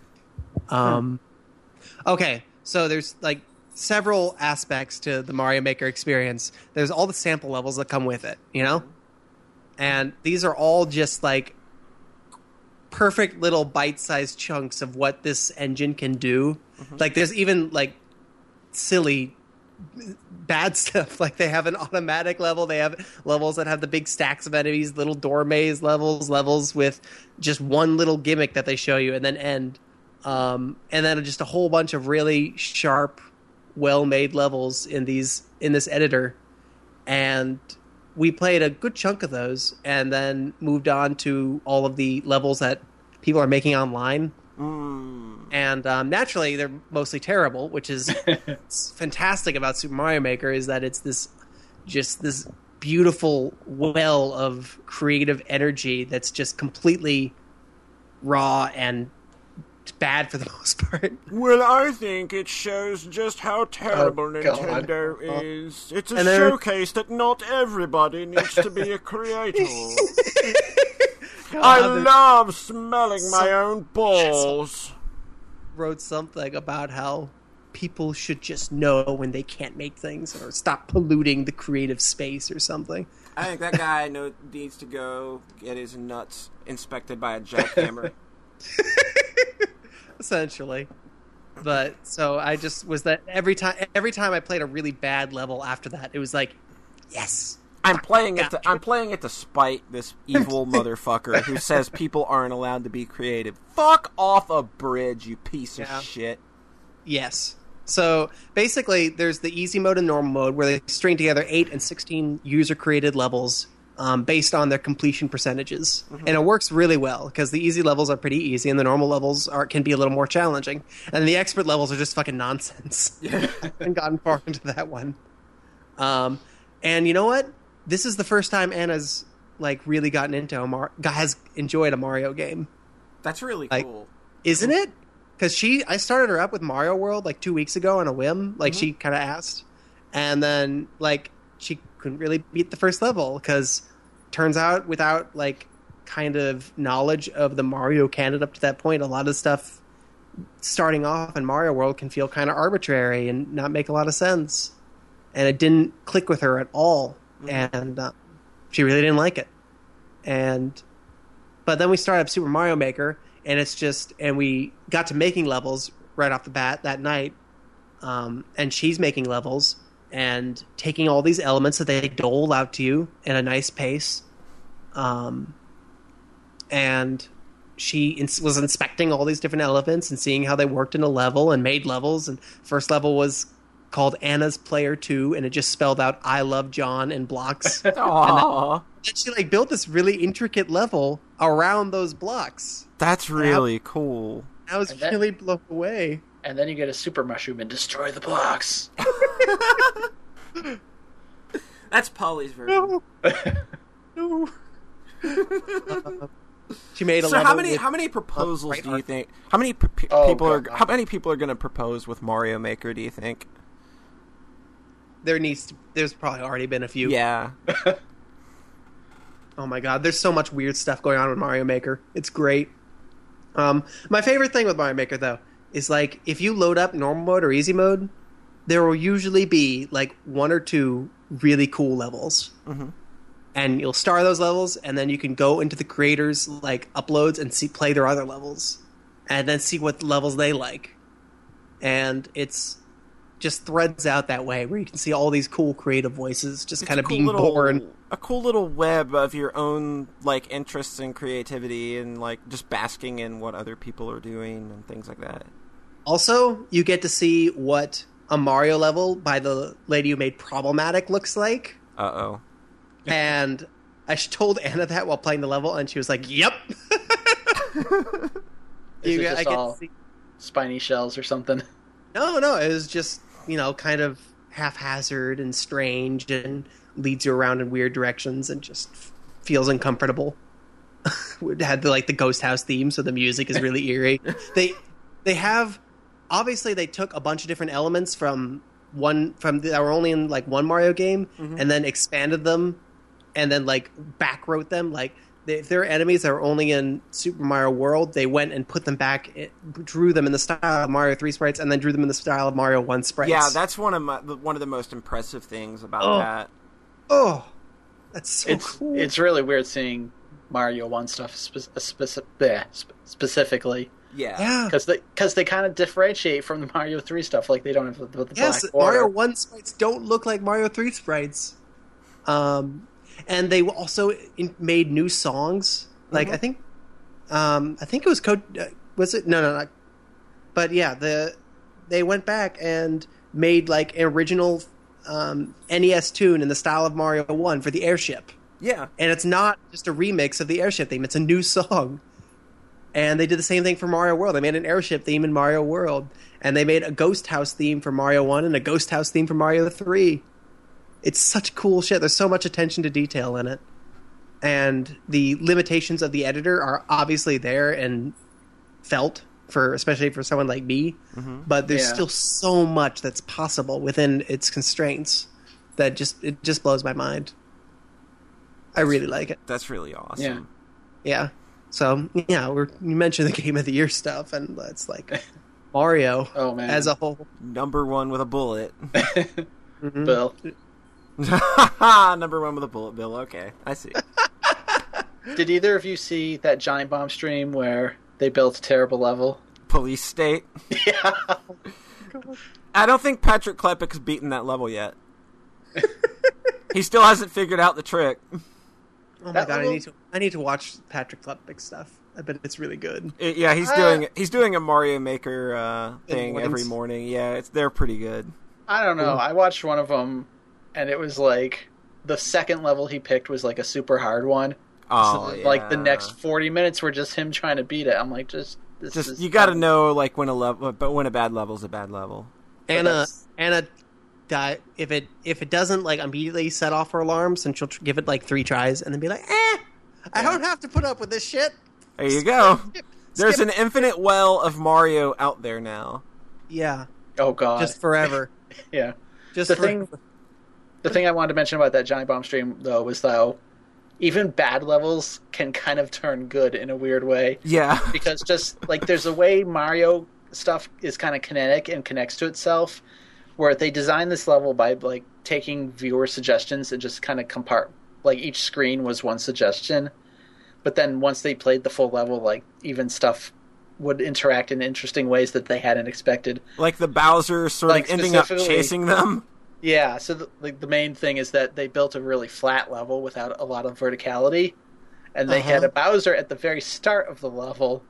And what they realized when they were playing it is that that Bowser would chase them the entire rest of the way. my god. so then, like it even like they had accidentally designed a jumping part with like uh, the note blocks, and he was making it past that. Yeah. until eventually he would always die on this bridge they made out of like the spinny blocks and P switches. So Bowser would jump on the P switch and kill himself on the bridge. but like that was God. totally not what they intended. God. The way that he would follow them through the entire level. and then there was another part where the, like they put a Lakitu at the start who shot out Hammer Brothers yeah. and how That's the most dickhead Lakitu Oh. ever. so they wanted to put a saw blade on him. Yeah. but just how like every area after that got way harder than intended because it was fucking raining Hammer Brothers. Oh But yeah. my god. It, it's a little ridiculous how evil you could actually be in that game because you have shit like invisible blocks. Yeah. Yeah. Oh yeah. Because Well, you like- can make a level that really no one can really beat because you can Yeah. just hide like have a lineup of 400 blocks. One of them has a mushroom, and you need to get the mushroom in order to break a block and get to the exit. Is the thing that came into my mind. I'm just thinking like put a vine in an in an invisible block Mm-hmm. and just put it in a totally random spot and then make the rest of the level look possible but be impossible. Like Yeah. you could be really Just a pit that's one block too far. That's what I, I saw some guy trying to do like this Sonic level and everyone was screaming that it wasn't possible. Cuz like he would just keep missing this one jump right at the end. Like you could see the flagpole. I'm like, is this a troll level? and then the giant bomb one, they put two pipes at the end. and one of them jumps you back at the start, and one of them brings you to the end. And then, like, they made a door that just drops you in a room with spikes, but it also has a bunch of stars. so you can't die. Until you've collected like every star. they could have just made a star dispenser. I don't think they went that far, but yeah, you oh. could just you could trap people super easily. Yeah. That's so funny. But then they build around that with like the start over option in the menu. yeah, yeah. They have also to the have fact that. you can skip, skip levels at will. Yeah. So That's- for no penalty. I wish it had checkpoints. That seems like a thing it should have had. Yeah. because people people want to build the biggest thing possible, and especially when the way the level sorting works online, where people are only if like it comes up on a random thing, they're playing your one level. Yeah. Like you want to make the biggest, most impressive level possible, and hmm those can be way too much for one life, though. Yeah. But if, like it, God, if it constrains people from making the biggest, most impressive level, then that's probably good. but people are going to want to do that. Is the thing? Yeah. Can you but- make Can you make slopes? No, there's No, no slopes. I was gonna Oh, that's a bummer. I was going to cite that as probably the thing I felt the most Because they were all the way back in Mario Three, right? Yeah, that was. Yeah, that was yeah. the big thing. That was the big thing in Mario Three. Yeah. hmm And you can pick up shells in Mario Three. Yeah. yeah. So, yeah, they don't have slopes, and that's probably that is limiting. Also, you can only have four pairs of doors in one in Alright. one um, sc- screen, but that's pro- in one level. But that's probably only only matters for a select few situations Yeah. that I bumped into twice already. And like, oh Yeah. shit, I have to rethink this because I'm trying to pick a vertical level. Was when Oh, I yeah. when I fell away, but it the verticality is also harshly limited. So I was trying to like create the illusion of a really vertical level using By, pipes yeah. and I was really trying to fuck with it. And then at the end, I tweeted, um, "Mario Maker tip: Don't try too hard to be clever." Also, general life tip. um, I think somebody responded like, "Coincidence." Mario is life. So uh, this this is basically just a tool for thousands and thousands and thousands of, pe- of people, a lot of them kids, to The, get hun- the hundreds of Wii U owners. yeah. I, I would have said hundreds of thousands, but this isn't on the 3DS. Uh, Oh, it should have. I kind of think it yes. should have been. It, oh, yes, it definitely should have been. Those are like, that's probably the biggest failure of Mario Maker is that it's on the Wii U, which is you know sad to say. Um, I bet. but then I and then that slopes. NX will get a version. Whatever that ends up being. They can't Uh, leave this with just a Wii U exclusive. No. Like they have to ca- carry this forward. Yeah. Well, I hope they carry Mario Maker forward into new versions. I hope they make makers for other games. Right? Yeah, Absolutely. I just don't, I don't know. know how they do that for others as well, but I mean, I would trust them to figure it out, but like, there's just a joy in the play of Mario that doesn't really work with other games. Like, if you're gonna do like Zelda Maker, you're playing like Yeah. a 20 minute level or something. Yeah, and A, Like- how does that even work with um the Zelda format? Because you really only have two 2D um, formats that translate instantly to each other. Like you have Zelda Uh, One, and then Link to the Past, and then I don't know Minish Cap or Link's Awakening. Yeah, You probably aren't going to do have like that. yeah. I don't know. Like building a good level would require so much more kind of finesse in the tools. Yeah. Yeah, And again, like the only thing that makes as much sense as Mario Maker, or that makes almost as much sense, as probably Mega Man Maker oh Kirby- god, Kirby Maker. See, or think Kir- Kirby Maker. Kirby Maker Nah. makes. Kirby doesn't have physics though. He just you could just you'd float over every every level. They make they managed to make pretty interesting Kirby levels. sure that people could manage. It would That- be kind of cool. That's cool. the kind if- of thing I could see them making. That's the kind of thing I could see Kirby doing doing too, because Kirby is just like their whatever the fuck series. Yeah. What if they just made the Kirby amiibo play like Kirby in this, and you could suck up enemies and fly over levels? Oh my god! Could you imagine if the Sonic amiibo was just Sonic physics?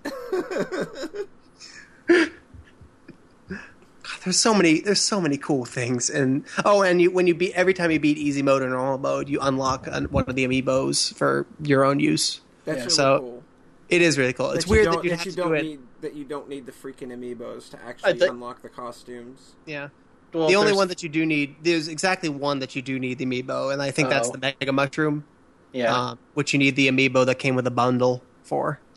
the big pixelated Mario. Yeah, we actually wanted to get the bundle, but then we got to the store and they didn't have it, and I was really like, my day was not going to go well if I didn't get a Wii U. Oh. All that build up, and then they had the Mario 3D World bundle, and I was like, well, we could just get this and Mario Maker. You go. And we had looked online for bundles earlier, and they had the new Super Mario Brothers bundle, and I was like, eh. I don't really like those games that much, Hannah. And then Uh, and then we got to the store and went, we could just get this. And there was like ten minutes where she was like, "Oh, I don't know," because she thought I was it was the same thing I was talking about earlier. Where I was like, Oh. "Ah, fuck that." But then I finally clarified, "Is like, no, this is like the game I want second most after Mario Maker." so, and then she was like, "Oh, okay."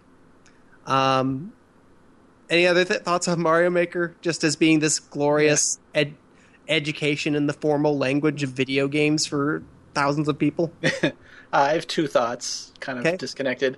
Uh, another thing that looks kind of bad about this game is people making mar- levels in the new style, where you Mhm. get you get wall jumps, Mhm. and making levels where they think it's Super Meat Boy. Yeah. They they have wall jumps and they see saws and it's like, oh look, I can make Super Meat Boy. But you can't because the physics are no, not it Meat doesn't Boy work. physics. hmm That's um, I think one of the levels they include. There's four levels at the end that are like once you've beaten all the other sample levels that are like, oh, these are the Nintendo Championship levels, and they're just like really really hard. Um, and one of them has kind of a Meat Meat Boy section. Yeah. Yeah, that kind of sucked in the championship when Cosmo just couldn't do those wall jumps. Yeah. But yeah, those first. The existence of that style is just a weird, like, ah, like Mario One, Mario Three, Mario World, and then the new games that people are kind of eh on. Yeah, well, they made a little ton of money. I like the first one. yeah, I played the second one probably the most because we did the two player thing, even though it's bad. Yeah. It's pretty bad. Oh, the Wii one, not Yeah. not No, two. not to the and you that came out the same year. fucking two. How are you, how do you even differentiate that? Like, ugh. Like it probably would be okay if there was just the Wii U one, but if the fact Yeah. that the 3DS one came out too, it was like, nope, shutting down on this forever. yeah. And also, they can't make any more new Super Mario Brothers games now, can they? I don't think they can with I- Mario Maker in existence. I mean, there's so much in those games that's not in this editor that sure they could, yeah. They could, but they No. shouldn't. These games always feel like they were made in some stock editor anyway. I think So- I think I saw a thing saying that like that's how actually Mario Maker started, where it was just a dev Ugh. tool for making new Ma- Mario levels, Yeah. Oh. and they were just like, "Why don't we just sell this?" okay, good. Now never, no, now don't make any more new Super Mario Brothers games. yeah, Just It's ever. it's like when Portal Two got a level editor. It's like, okay, infinite Portal. We're not making a third one. Yeah. God, new Super Mario Brothers isn't very good, huh? No. yeah. It really isn't. Remember when there was when, on our forum when that was like an our big argument for a little while. Oh, Oh. Anyways, but yeah, Mario is great, especially th- three in world and one. three in world. One's pretty good. Just- Oh man, I played one. At, this is so funny because I played one at the beginning of the year and got so frustrated on the very last world I think now you can do something even harder. Ugh. Yeah. Ugh, it's like people are ragging about people were ragging about bad levels, and I'm just like, you know, there have been bad level. There are bad levels in old Mario games. Yeah. Remember those castle mazes in Mario One? Uh, Uh, so some designer was shit- like, "We're not putting that shit in Mario Maker." yeah. God, I don't even know how you'd even context it, like contextualize that. I'm really glad they're not. Oh, I mean, they have Um, like one-way gates. They could probably figure something out, yeah, that makes sense. like an invisible trigger. Yeah. Mhm. Something like that. My favorite trick that I'm trying that I'm thinking a lot about is that you can do pipes and doors that lead to areas that look exactly like areas you've just been to, but Oh, then man. are actually different. That's Yeah, really cool. I saw a bunch of people making levels on NeoGaf where like basically they were simulating the level like flipping upside down when you entered a pipe. Yeah. But then it's like you have to manually redraw the entire thing and then if you change anything, Mhm. Yeah, you've got Like- to change it on both sides. yeah. They have a bulk selector, which is great, right? But I don't think you can carry that between subworlds. No, no, you cannot. So But yeah, yeah. People just doing crazy stuff like that. Where I saw one where it's like you're on an airship, but then when you enter a pipe, the airship flips upside down, and now you're on the bottom. hmm There was one made by my friend Omar who made two levels. One that was an underwater version of the same level, Ah, that's like cool. Jade, and it was just playing the both back to back. It was really cool. Oh, I really like Mario Maker. It hits It's it hits the minimum of what it needed to be, and then goes a little bit for and it goes a good bit further than that. And it's not at like what is the best possible. Does this fit everything I could imagine this could be? No, but it is. The fact that it exists and it's as good as it is is a kind of a miracle. yeah. The other thing I wanted to say was how people like people super analyze the first level of Super Mario Brothers. And I was playing Super Mario Brothers 3 a bit the other day, and I kind of think like the defining level in that game is actually 1 2 cuz like 1 1 introduces like oh you can hold the Koopa shells and you get the can and you can fly. Mhm. But then you enter 1 2 and there's fucking slopes and you're like what? Yeah. and then you're sliding down the slopes and you're bowling over Goombas. It's just like, what is this game? and then you have the the note blocks for the first time, and I don't know. I think that level's really really good. Yeah. Mario Three is really good. Oh man, I've been thinking a lot about Mario. yeah, Have you now?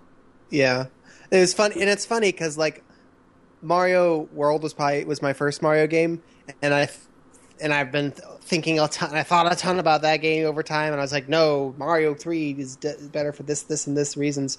But every time like a Mario World level comes up in Mario Maker, it's just like a little piece of me is just like, yay! I had that Oh, same yay. reaction. Where just something about the music and the visuals, just like Yeah. nostalgia. just clicking. It's The funny thing is though, Oh. like I don't think I would actually make levels in that style because the spin jumps changes it so much. mm, yeah. Where you can just spin jump over spiky stuff, Yeah. hmm and that kind of breaks some stuff. I think there's a lot of enemy. I think there's a lot of um, types that you can't spin jump on, which is nice. Yeah.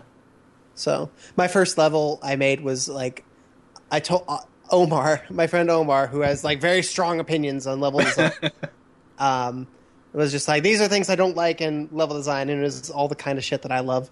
Um, Yeah, I'm- is all the welcome to machine bullshit, whatnot.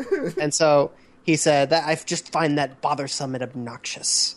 And then I said, I'm going to buy this game. I'm going to make a level for you, and I'm going to call it bothersome and obnoxious. And then the first level I made was very tight spaces underground, Mario 1, lots of piranha plants, and I called it bothersome and obnoxious.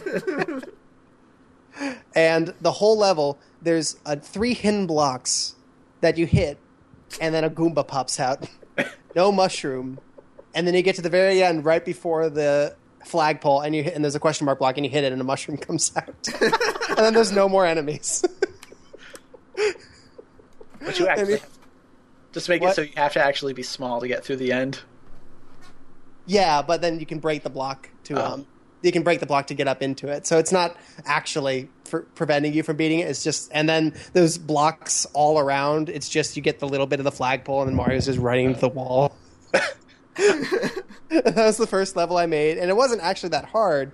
I just wanted it to be obnoxious without actually being that hard, and I feel like I succeeded, especially with the Goomba blocks and then the one mushroom. then just some kind of weird maneuvering around um, piranha plants. And I told Anna, like, I'm really sorry. I need to make a couple levels like this to get it out of my system. I'll make nice levels for you soon, I promise. When's the machine coming? Um, I after that I made an airship level. Um, there's three scroll set. There's three scroll speeds. One's really fast. Oh dear. Um, one's re- is fast, faster, like twice as fast as anything in Mario Three, and then one's Mario Three. I haven't seen anybody using the fast scroll speeds. Weird. It's like No people one's don't doing like that. auto scrollers or something. God, yeah, but when it's going fast, then it can be good, you know, because you have to react, and it's actually tense, you know. Nobody, nobody wants a 15 second level. Well, I made a 30 second airship level, and I thought it kicked butt, and I got four stars. there you Oh, go. Yeah. He's getting all the yes. Yeah. yeah. So I made it. Yeah, I made an airship level with multiple paths for, and I s- sent it to get to Omar again. I was like, okay, here's something serious, and then it was like, yes, this is good. Um, and then I made a level called Cozy Cottage, and all the t- this time Anna's is making like a bunch of really sweet tiny levels, like one that says "I love you, John," and then one that's like a Squirtle pixel art drawing out of blocks with a bunch of turtle enemies in front of it. You have to get past, and I'm just like, oh my god, I'm so happy. And all the time she's playing a ton of the she's playing easy mode over and over and over again, playing all these levels. Um and just like learning to love Mario and platforming, which she'd never done before. Oh, wow. Um she liked Thomas was alone but because of the story and she liked um uh, one other platformer I can't oh Kirby's Epic Yarn which is you know fantastic. everybody, everybody fucking loves Kirby's Epic Yarn. Yeah, which is such a great like entry platformer. Absolutely. know? Absolutely. But it Next- wasn't. There needed to be one more step from like something like Epic Yarn to Mario World. Yeah. Uh, And that game is problematic.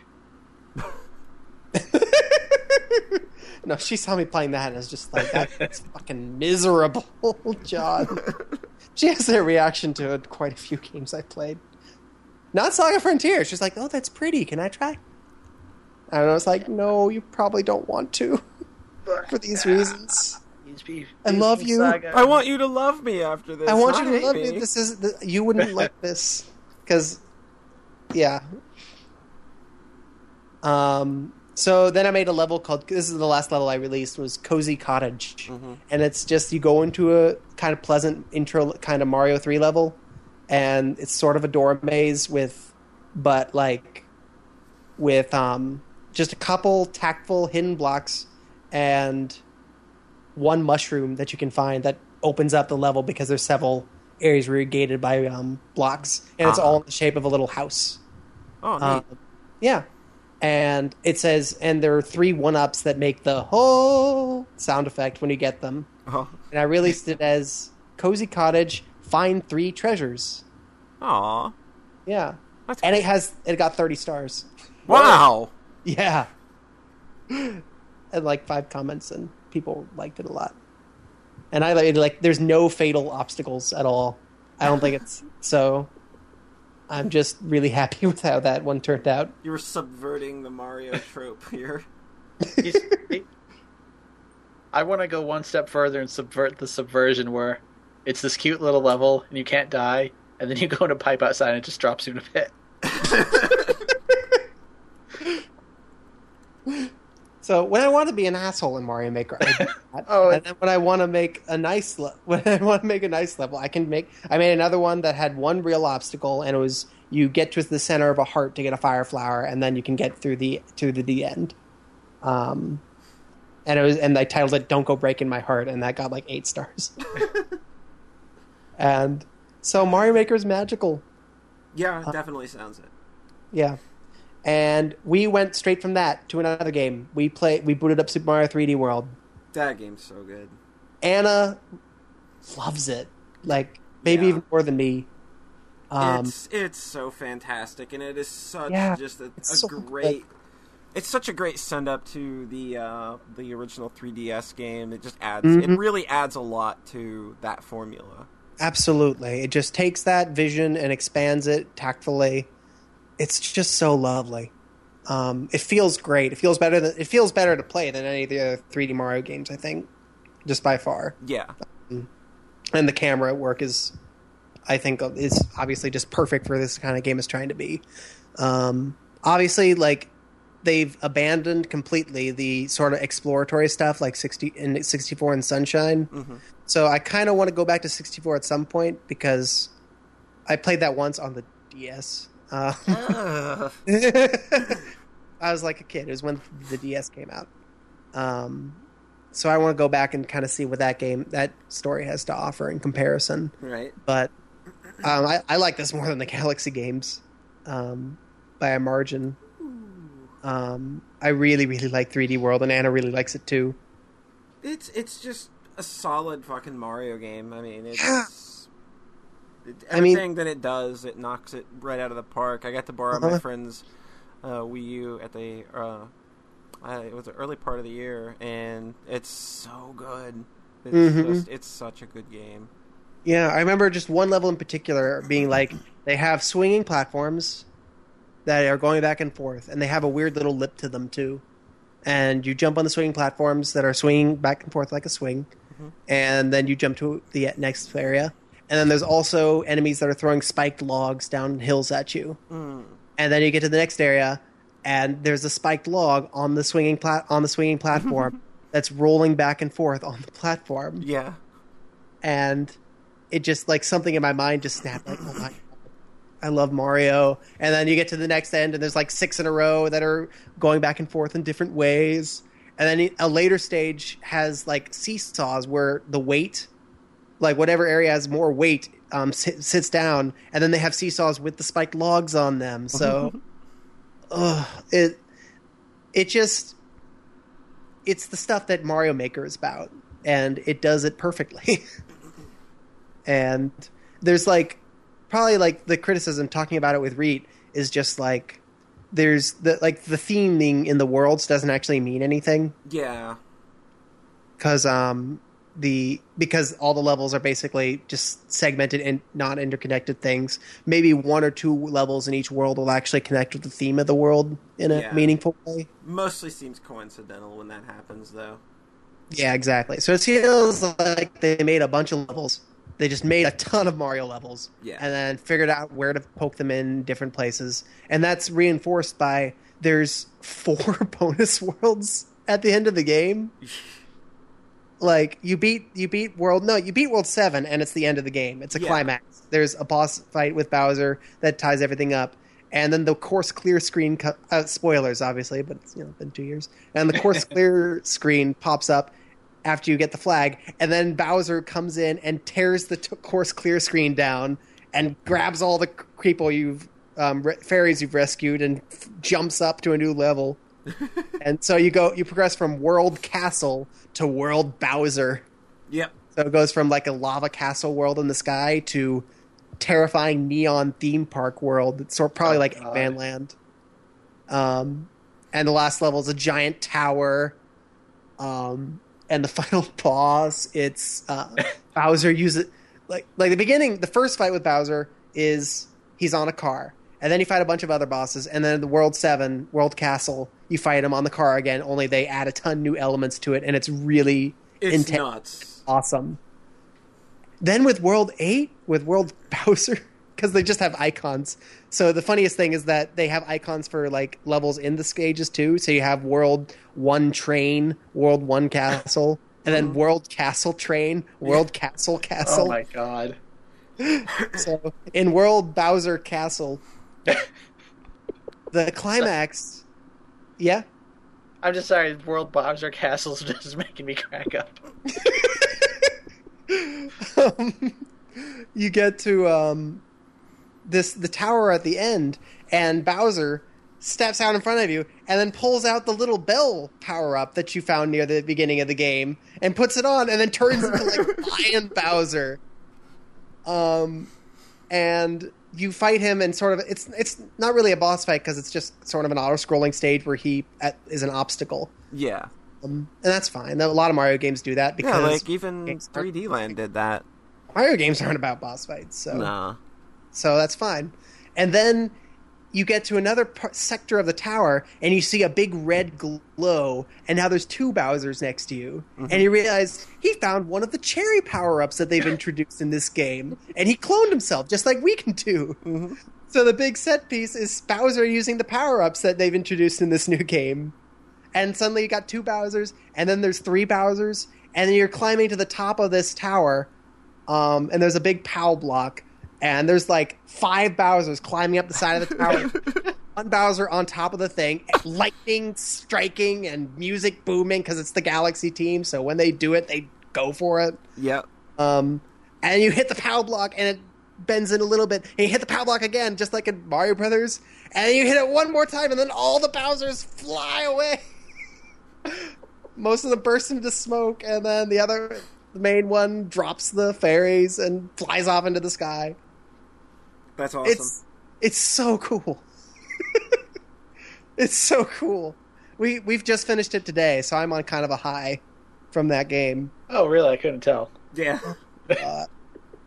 and then you be and then it's like and then and then there's the whole credit sequence and then they say hmm the fairies are exploring this little section right here so they're not like in your face hey there's more levels you have to beat if you want to actually finish this game Yeah. which they i don't feel like they do that um and then i open it up and it's like oh here there, here's world star and we look online because we're whatever and then there's world mushroom and world flower and all of them have 10 levels each Oh and my god. and then there's a super hard last world that just has one 10 minute long level and that you need to collect every single star and flag and whatnot to beat anna and i have been spending the whole t- game collecting everything as we move along because we're Yeah. just Oh. saving it Good. so because otherwise we'd be fucked Yeah. Um, That's so what in- put me off the Galaxy games at the end. Is just you had to have gotten everything. Yeah, but then in the Galaxy games, if you want to Oh, play a level, you have to like walk around the hub and talk to the person and look into the, look down the list and click the list and then watch the ten or twenty second animation as they fly into the thing. Watch the star, the thing hover over the star, and then you can go. It's been forty five fucking seconds. Um, yeah, the loading you and do that over and over and over and over again. Mario 3D World, there's no bullshit. You just hop into the level. Um, Cool. That that's kind of the whole thing with the 3D games is just like, oh, good, here is a 3D Mario game minus all the bullshit Yeah. that's always been there, except maybe in 64, which you know moved, had such a stripped down um, hub that still felt like a cool place. So that's the one I kind of most want to revisit. Um, these games are really cool. It's it does suck that for people who are just kind of moving through the game at a brisk pace, that they are blocked off from experiencing the whole game. I think there's only one star guard. There's there's one star guard right before the last level that's was 70 stars lower than what we had. wow. So so I don't know how demanding it is. It might be that for people who move through the game at a brisk pace, they are suddenly presented a roadblock at the end and are like, "All right, you got to go replay a bunch of levels if you feel like fighting the last boss." you guys and played. You guys played that's- 3D World the same way I played 3D Land. It was like, yep, I'm gonna make sure I've got all three star coins in every stage, and Yeah. like I was way over the gate, like way over the star coin gate by the time I got to the end of World Bowser. Oh yeah. So we were just like, yeah, because this game is really fun and we really like this, so let's savor it. Um, I feel like a game like Mario Three doesn't let you revisit levels and doesn't let you revisit worlds because it's something that, and it doesn't let you save the game because it's something that they want you to play over and over again to really experience it. Yeah, I feel like 3D world structure is telling you like, okay, if you follow kind of the path we've delineated, um, then you'll basically fully appreciate everything that we have to offer, which is maybe kind of arrogant, but it fits with how we're playing the game, so it doesn't really hurt our experiences of it. yeah. Um, so we're probably going to play through World Star, World Mushroom, and World Flower, and World Crown. Um, Jeez. uh, good luck with World Crown on two player. yeah. if that's the whatever Guardian Galaxy soup. It's like Masters level or whatever it's called. Oh yeah, we might we, that might not be in the cards, but they do have the invincibility um, Tanuki suit. Um, we put that to use four or five times and didn't feel bad about it because it's a game where we're having fun. Yeah. Um, if I was playing on my own, I wouldn't have. But Anna, Anna's this is Anna's first Mario game basically, and it's a 3D Mario game, and it's her first Mario game, and yet she's enjoying it. That's really mind blowing and cool to me. Mhm. And it helps that she had the all that build up with Mario Maker, obviously. yeah, yeah. There's That's probably- knowledge that you could transport over to another title. Yeah. So we've had a blast, and we're going to continue having a blast because that game's amazing. Fantastic. I finished another game. What did you finish? Okay, Oh, I'll go over this one quickly because there's. I'll go over this one quickly because there's one more. I just one more that we really want to talk about. I read Di- Digital A Love Story. Oh, Oh, Isn't that game lovely? that game's pretty awesome. Yeah, I really like Digital Love Story. Yeah. That's It's free, funny. so you can go check that out Yep. easily. hmm Um, it's funny because Christine Love doesn't actually like it that much. Yeah. um, because I think the interface is so inconvenient, Mhm. and I'm just like, but if it wasn't, then the story wouldn't work. Ah. Yeah, that that it's the whole game's you know narrative arc is predicated on the fact that the UI is kind of bad and, and it, Yeah. because it, because of what it's mimicking. Exactly. Huh. So I think it makes it makes sense. So Yeah. I'm really interested in Analogue and don't take it personally and hate plus and all that. And I played the Lady Killer in a bind t- teaser. So I'm, Oh, did she? Yeah. Oh, I didn't know there was a teaser out. yeah, it's like a five minute downloadable playable demo. Oh, neat. It, it it's content that's not going to be in the final game too. Oh, I'm gonna have to check that out. I really liked it. Just pulls that collar. Um, and then I read 999. Ah, this is like I I- I forget the order, but it's like nine persons, nine hours, nine exits. Yeah, Right. exactly. So that game, um, I took a while to warm up to, and then I wound up really, really, really liking it by the end. It does take. It took me a while to warm up to it as well because I think that a lot of the tropes that they present early on are just so you kind of Uh, roll your eyes at. All the character designs are. whoa! You tell them, doggy. He's just shoved his tennis ball in my hand, and then was like, "All right, play with this. T- play, throw the ball with me." So Apo- apologies to listeners who fall asleep to this.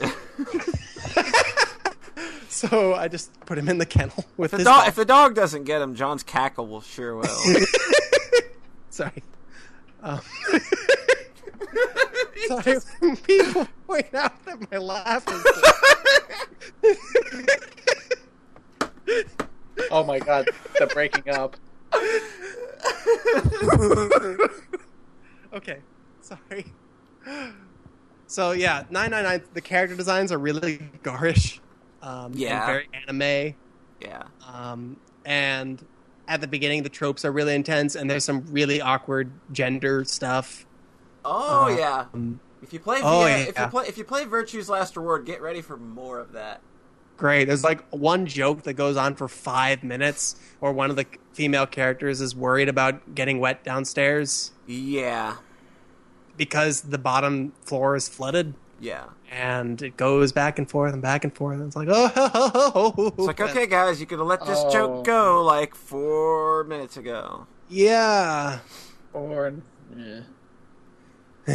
But So- so you so you kind of but then after like after like an hour the character designs have kind of um make more sense you actually know who these people are for one thing there's Yeah. a good um little tactic they give where you every character is named after is nicknamed something related to their number Yeah. on their wristwatch like I, we probably don't need to go into the whole mechanics of it but it's basically like one big escape the room type story at the, is what it seems like at the forefront Yeah.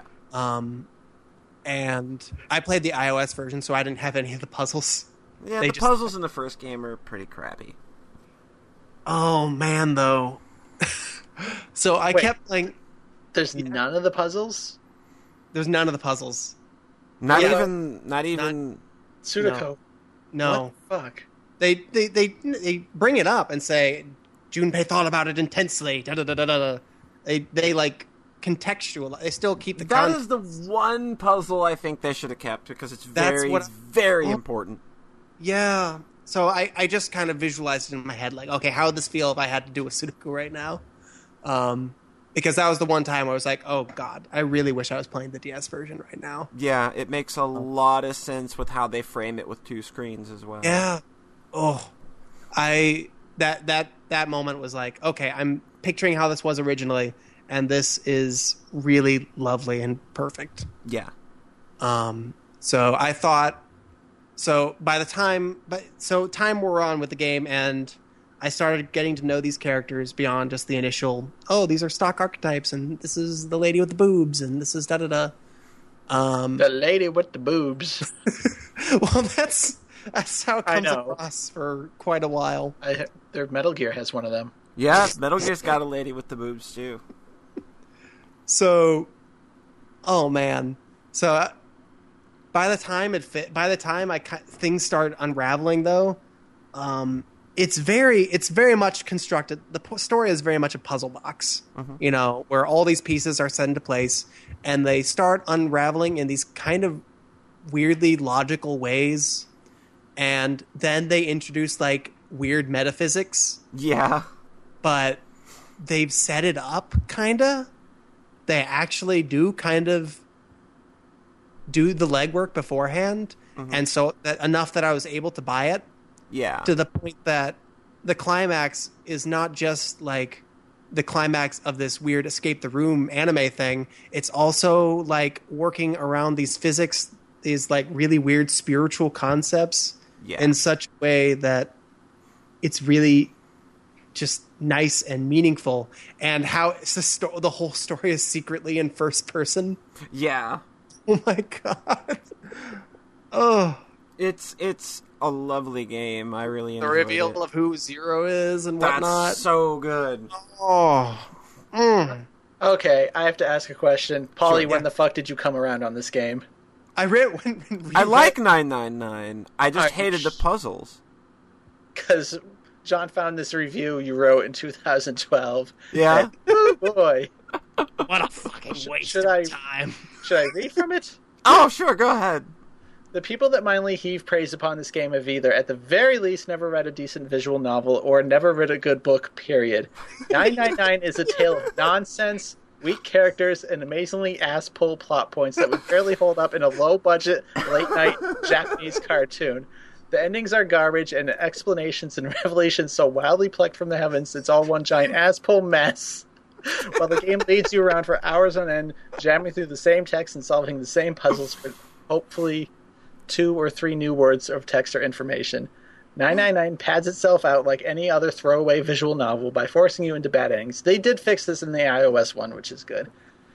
Forcing you into bad endings and making you replay the entire thing from the beginning. Subsequent twists are made are made even worse by the fact that there's no so few differences between each route, and that the game's weak puzzles must be repeated. Oh, that's right, yeah. Yeah. Obtaining the true ending involves making a lot of deliberately obtuse and random choices while hammering through 90% already read scenes and puzzles. And even then, the ending itself is so ass pull that it's not worth it. What a complete waste of time. Oh. So, when did you turn on this game? like, I what- think I think that when, when um, VLR gave it context. yeah, because I remember you liking that one. Yeah, VLR gave uh, 999 a lot of context, and I didn't really like like now that there's an iOS version of 999, you know, without the bullshitty puzzles, So and the it's puzzles got are that bad. they're so terrible. It's just not fun. I really like math puzzles. I don't know how they f- feel in the game though. there's a lot of like like every route in um every route and every puzzle in uh, VLR is unique. Like everything, like Mhm. there, there, So- like even though you will, you like there might be similar scenes and different routes, there are different puzzles every time. So That's really nice. And you had the flowchart, which was introduced for the DS version of 9992. Yeah, I think we all have reviews that speak to different people than who we are now. yeah, yeah, yeah. When did I write that? 2012. Where It's did not- I write that? It's on Giant. the- It's Giant Bomb's list. Of Oh games wow! you- Like I didn't even remember writing that. oh my god. I wonder if there's anything on the site. I'll look. I Mhm. doubt it. I was like preparing to come to bat for this game. And I was like, oh no, this is actually pretty nice. I yeah, like, okay. I, I, I, I'm actually pretty okay with 999 as it is Uh-huh. on the iOS now because it eliminates a lot of the garbage that really just bogged down the Struct- DS version. structure, yeah, you know? yeah, yeah. all the structural garbage.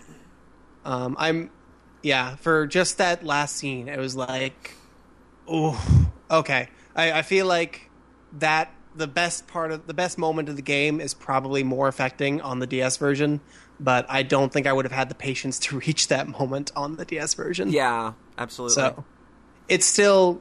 Uh, so wait, how does it work with the two screens? It's flipped because there's two people solving the Sudoku ostensibly. What's yeah, going on? Um, I think it's like you have to hold the three the DS upside down. Of course you do. I think that's how it works. Like I haven't played it in a while, so I don't remember exactly, but I'm almost sure I had to hold it upside down because Oh my the God, Sudoku I'm puzzle's it. upside down. Oh yes, I'm. I'm just looking at it. It's great. Yeah, and it, it really contextualizes the moment that's going on there. Uh huh. Yeah, there. That's that's the genius going on here. Is that there's a Sudoku puzzle, nine rows, nine columns, nine boxes. Mhm. That um is really emotional and heartfelt, and also ties in with weird metaphysics, and is just really nice. Yeah, um like and everything in that ending felt good and they thought of every every question i had they thought of and almost all but one they addressed and then in the last 10 seconds they go like they do some weird really weird what the fuck thing yeah, and then i'm like okay everything before this though i'm yeah i get this and i imagine that VL, I, that's probably how vlr is just like because people talk about like the cliffhanger in that game and i imagine it's all very neat and tied together and then it's like okay but we are going to make a third one of these yeah. There's going to be a third Zero's Escape game. I'm really happy that there is now. Yeah, me as well. I remember people being like, "Are they not going to make a third one now?" Um, but that's so nice. Yeah, absolutely. So, yeah, there's a lot of. You could also make the argument that having sort of the puzzle box structure, um, is maybe kind of cold and mechanical. Mhm. Um, but then also people really like Christopher Nolan movies. So there you go. If people if there's room in the world for in, in people's hearts for memento then i think there's room in people's hearts for 999 i probably got more out of 999 than that. Um so I laugh, but I'm one of those precious people that enjoys Memento. well you get to the end of 999 and it's just like my heart i just it's so nice the little, the little pink bird and then by the end of memento it's just like okay cool everyone's awful yeah. So, good. St- maybe Primer's a better example. Good I want. point. I, I want to check that movie out. There you Since go. that one really seems to just embrace the being a puzzle to tear apart. Yeah. So, Zero Escape One nine nine nine. Just thumbs up. Cool. I, you like that story, and I'm gonna buy VLR probably tonight. Fantastic. Yeah, gotta roll right into that now. it's really good. oh, It goes places. ooh, um, yeah. Because now I'm right. Because the whole time with nine nine nine is like, okay, okay, when is this gonna get weird? When is this gonna get really, really weird?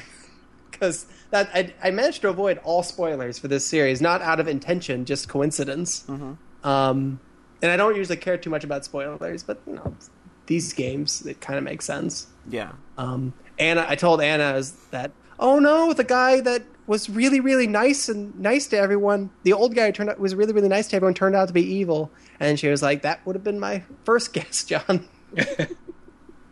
Just this guy was like, no, go on without me, please. I'll stay behind. Please come back to me though. What a dick he is. he turns out to be piece of shit. Real big piece of shit. real big piece of shit. Can can we just say one specific thing in the ending this guy does?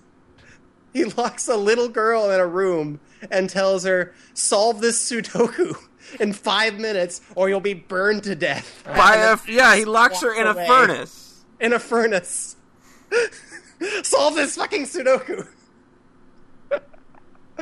So it's really absurd and silly, but it's also just once you you just have to buy into the reality of the story, and once you do, it's all really just lovely. Yeah, and the way they set up the metaphysical stuff, it really, you know, it, it's really contextualized really well in its own world. So, Mm-hmm. and just the structure of the visual novel itself. Because Yeah. at least the way I played it, I was like, he started receiving like these weird messages about what was going on after I'd already experienced those things in a different route. Yeah. So he was. Junpei felt like he knew something was off with this, and then I was like, "Yes, yes, it is. He's a sh- he's a piece of shit." it's kind of like when Keiichi starts catching on in Higurashi. Mm-hmm. Oh yeah, oh yeah, that's a good comparison. That's, Yeah. that's probably the same feelings I've been getting Yeah. um, since I had those a while back. I really liked Higurashi. Um, Did you just go from girl locked in furnace to it's really nice within like two seconds? Yeah. Oh yeah. No. well, in one timeline, she, yeah, but in the timeline, and I there was just she a- sends a message to the future. She and okay. and then, okay, I remember Polly telling me like everything about these games, and I don't remember any of it because it was fucking nonsense. someone someone s- sets up a game so that they Uh, can. we're fine. okay. I don't. Have Okay, it's I so may play them someday. When It's- John when John plays through VLR, I think I'm gonna bust it out again. Oh my God. god. I love these games. I'll, I'm gonna look at watch this watch the DS True Ending in full on YouTube. Also, I need to wrap up the um, last few routes that I missed. Right. I missed a few endings, so the, the the DS the iOS version, you get to an ending, and it's like, how about you try these numbers? So that'll get you to an ending that's even closer to the core of the story. And I'm like, Yeah. oh, like, and it sent me in an order that was like, here's an ending that contextualizes almost everything. Bad end. Here's an ending that contextualizes a lot of it. Here's the true ending.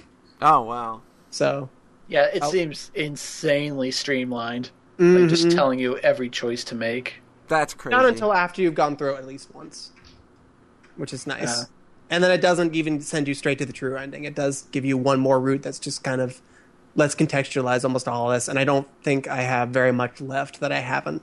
Yeah, I don't think that there's a way It's- you can actually get the true ending like your first time playing the game either. They lock that out quite literally uh, Oh, by blocking a few choices. Huh. Good. That makes Do sense to me.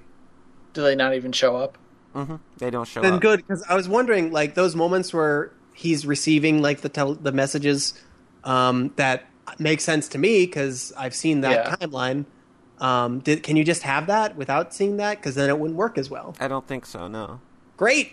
Didn't the This DS one this game's make you get every ending for the true Yeah, ending? I'm almost sure Really? the DS version made you get every Yeah. ending as well. Without having the flowchart and everything. Yeah, it didn't have a cool flowchart that you could just jump into certain scenes with.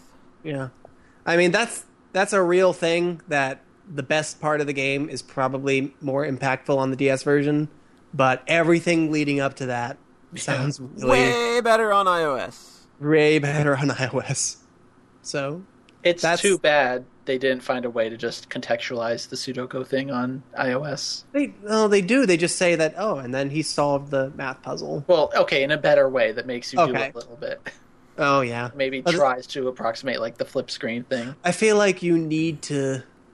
I feel like you need to have build up if you're going to have like a puzzle at all, uh, especially a really complicated puzzle like a Sudoku. Did they not tell you the rules? They Do tell you- you the rules to Sudoku. Okay. It's just I don't like Sudoku, so I just made Rhett do it. I was just, I just signed on. I just remember signing on to AIM and being like, "Do this." That's really funny. And he got back to me like 15 minutes later, and I was like, "All right, later." Yeah. Everyone was dead by then. And everyone, I got to a point where Sudoku and I was like, all right, I've solved 200 of these. Um, this is the same puzzle every time. Yeah. And then once I realized that, it was like, oh shit. There can be really hard ones. Yeah, Right. but once you solved like a couple really hard ones and you figured out the tricks for that, then it's like, Yeah. oh, wait a minute. Ooh. There's another number puzzle my mom showed me, and then it was like, I took one and then solved it in about a minute, and then I downloaded the hardest, the five, like ten of the hardest ones they had, and then scribbled them all out in like two minutes, and then I was like, okay, I guess this is nothing else to offer me. So I'm probably the most receptive audience possible for 999's bullshit math puzzles. right? Um, so I'll probably watch a few of those on YouTube just to see how they function. Um, and then play VL. Does VL, VLR has unique puzzles too? Yeah, VLR has a lot of puzzles. Like I said, every route and every like round of the game they're playing has unique puzzles for each route. So I, I had a pretty good time solving all of that game's puzzles. I 100%ed all that shit. Cool. It seems like now that I've experienced 999 this way, then I'll have the patience to experience it in kind of probably the richer but way more demanding way. Yeah. Because it, you know, that it still took me like three or four hours to read up to the point where it's like, okay, I'm on board. I'm on board with this. Not, not that any of that was bad. It's just that you know it kind of takes a while for everything to click. Yeah. Especially since I had it in my brain. Oh, this is that game that Polly really doesn't like. I should let me be careful. but that turned out to not matter much, and it didn't affect my final thoughts in the game. So, Cool. all right. So next, I think I think Reet has some news for us. Actually, so Reet, how's early access doing? It's doing shitty. Ah, bummer. Still shitty, huh? I'm I'm shocked. I gotta say. mm-hmm. And all right, let's let's switch things up a bit. So, Reet, what kind of questions do we have today? Oh, Oh man, yeah, three for a loop. uh, we have an email from Zalaz. Okay. Okay. Hello, long-time listener, first time questioner. I was wondering, in part, be- okay, keep in mind that we didn't do questions last week, so this was sent on September 13th. Okay. Okay. In part because of the recent double anniversary of PlayStation and Dreamcast, if there were any interesting PS1 or Dreamcast games not yet on Steam that you wanted to see released on the service. Is Shenmue on Steam? Nope. No. Yeah, that's must- a good one. I want to play Shenmue. I don't Shenmue know. should be on something else other than The Dreamcast. and OG Xbox Yeah. because they got a new one coming out. You might want to give that that third game some context, guys. Yeah, that's Just kind uh, of. Fucking Sega. yeah. um, Alien Front Online. Oh God. here I have. Um, was type, the original Typing of the Dead anywhere else? Uh, I think it was released on PC CD-ROM, but it was like ages ago, and there's no real. Way to play that. Yeah, I would love to have the original Typing of the Dead games uh, on Steam. That'd be great. hmm Um, And they do have the new one at least. yeah, but it's not the same. hmm It's dumber. It's dumber, but it doesn't have the same kind of weird, like early 2000s camp that I really Yeah. like about uh, Uh-huh. those first two games. Um, Yeah, I think you- everything. Most of the everything else I'm interested in is. Oh, Bangai-O would be nice. Oh wait, is Bangai-O on like Xbox Live or something? I don't. It was on the N64, but I think Bangai-O Spirits. They have like a DS game. Didn't yeah, but that's a that's a totally different game. They? Oh, Oh, that's- right. That was a Dreamcast game too, Mhm. right?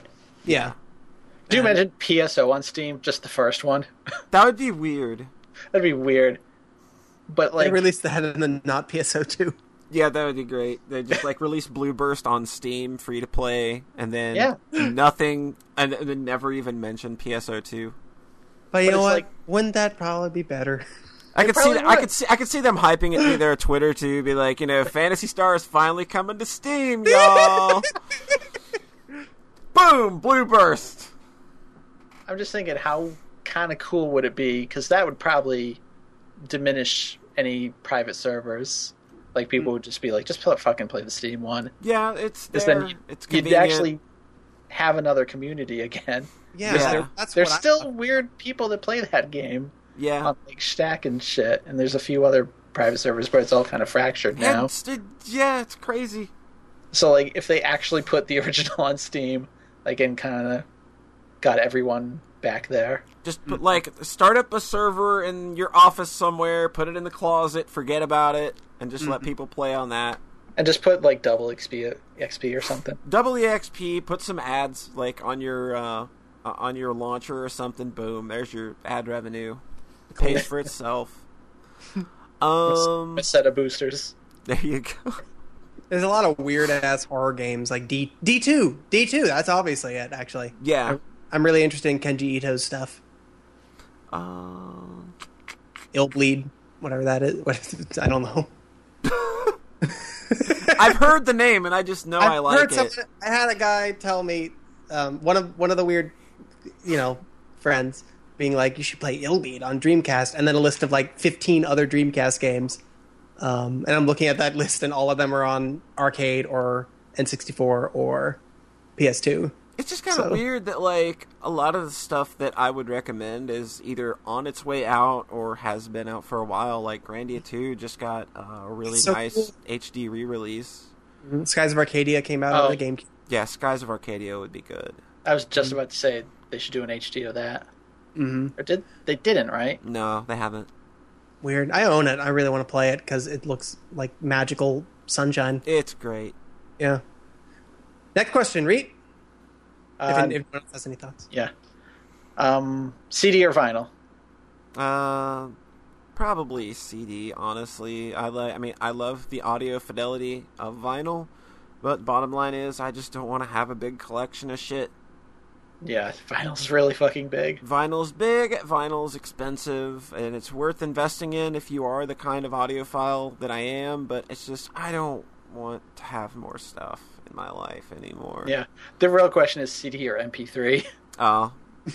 No, no, th- no. I'm saying what was written was CD versus vinyl, but Oh, but you think the real question is CD versus MP3? Well, like I buy CDs, but I Yeah, turn them for- into I turn them into MP3s for use Yeah. on my computer and my phone. it's like Mhm. who buys even CDs at this point? I do. hmm I do too, but yeah, most I don't. people don't.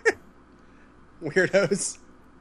I just think like we're coming up on a generation that just isn't going to know about like physical media. Yeah. Cool. Okay, next email. Yeah. Sure. A question for the podcast about hunters. Yay. I was quite happy to get this one. Okay.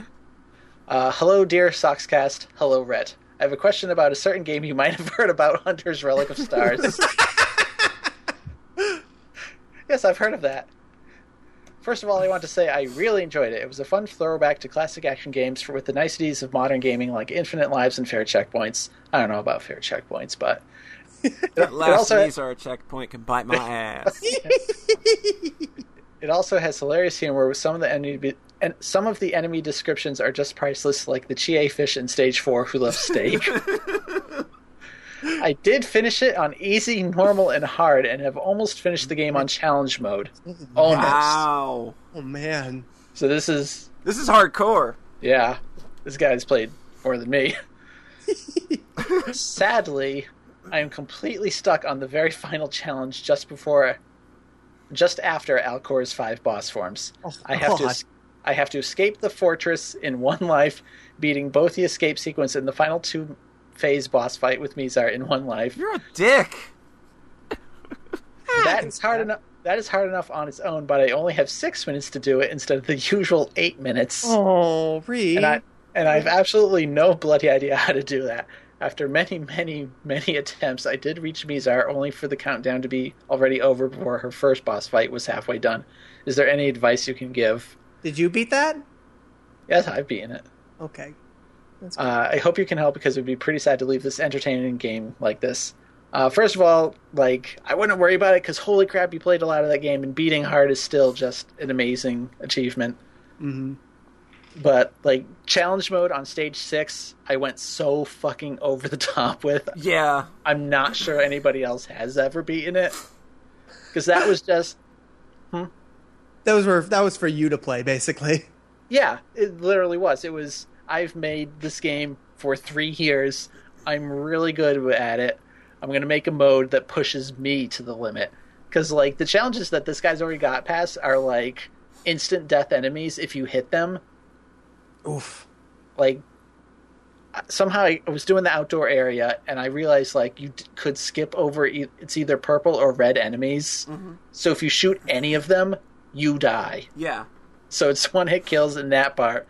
And then like there's weird shit in the the training zone area where like you're dealing with even more weapons and it's like it's randomized to be really evil. God. And then the outdoor area in the scrolling section, enemies get counter bullets when you hit them. Yeah. So it's really over the top. And then I forget I forget what I did for Alcor, but it's probably really mean. And then yeah, the final escape you have to do in one life. Uh, so basically, my time. Basically my advice for that part would be just use the rocket launcher and just if you can jump over an enemy jump over the enemy because you do still have the double jump and just like don't stop moving ever because you just have to make every Do you remember what time you would finish it with? I don't but if you're in the very very final part when you're on the ship escaping the timer Mhm. doesn't matter anymore Okay, that's good to know. Yeah so he, So you're he- really close. so he's really close you just have to finish the first form with the time Uh-huh. Okay, that that's probably the boost that like I needed. yeah Cool. And pl- plus, this email was practically like a month ago. Yeah, and then on the boss fight, you basically like can't miss. You just Yeah. have to be up in her face, like hitting with every rocket. But again, I played a lot of this game while making it, so I really. I don't even know what you get for beating challenge mode. It's probably oh, it's like a dumb teaser for a sequel that's not going to Yeah, happen. that's not gonna happen. Well, because I, it's like an image of you on a train or something. Because I think a train level would be neat for the sequel. Mm-hmm. The So- sequel. I I had ideas of like switching between playable characters with you and Mizar. So that's emails. Do we want to do Twitter questions next? sure. Uh, Fresno writes in, "Who is the most adorable robot master?" Oh, this is a good question. I don't remember any of them. Clown Man. I don't know. Splash Oh. Woman. See you in my dreams. I think I liked Astro Man in eight.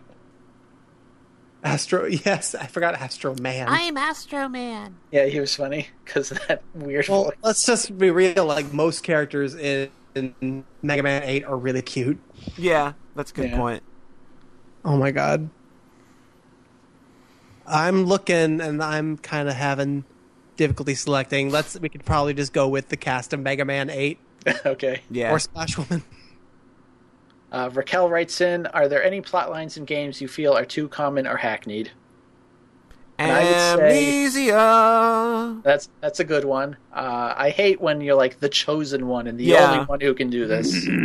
I think. Uh, I think. That's a Ko- problem in like Hollywood movies now. yeah, that's like everything. I think. Ugh. I think even Koizumi's new game is all over all of those tropes. Actually, Who is that? the the the saga dude. Oh, right. Legend of Legacy. Yeah, Uh, I downloaded a demo for that. did you like it? Nope, What is that on? it's on 3DS. 3DS. I'm Okay. I'm interested. I downloaded a demo and it's like, oh wow, this sure is Saga Frontier. oh, gr- oh, Wow. Ugh, I'm, I'm Oh, throwing up. wow.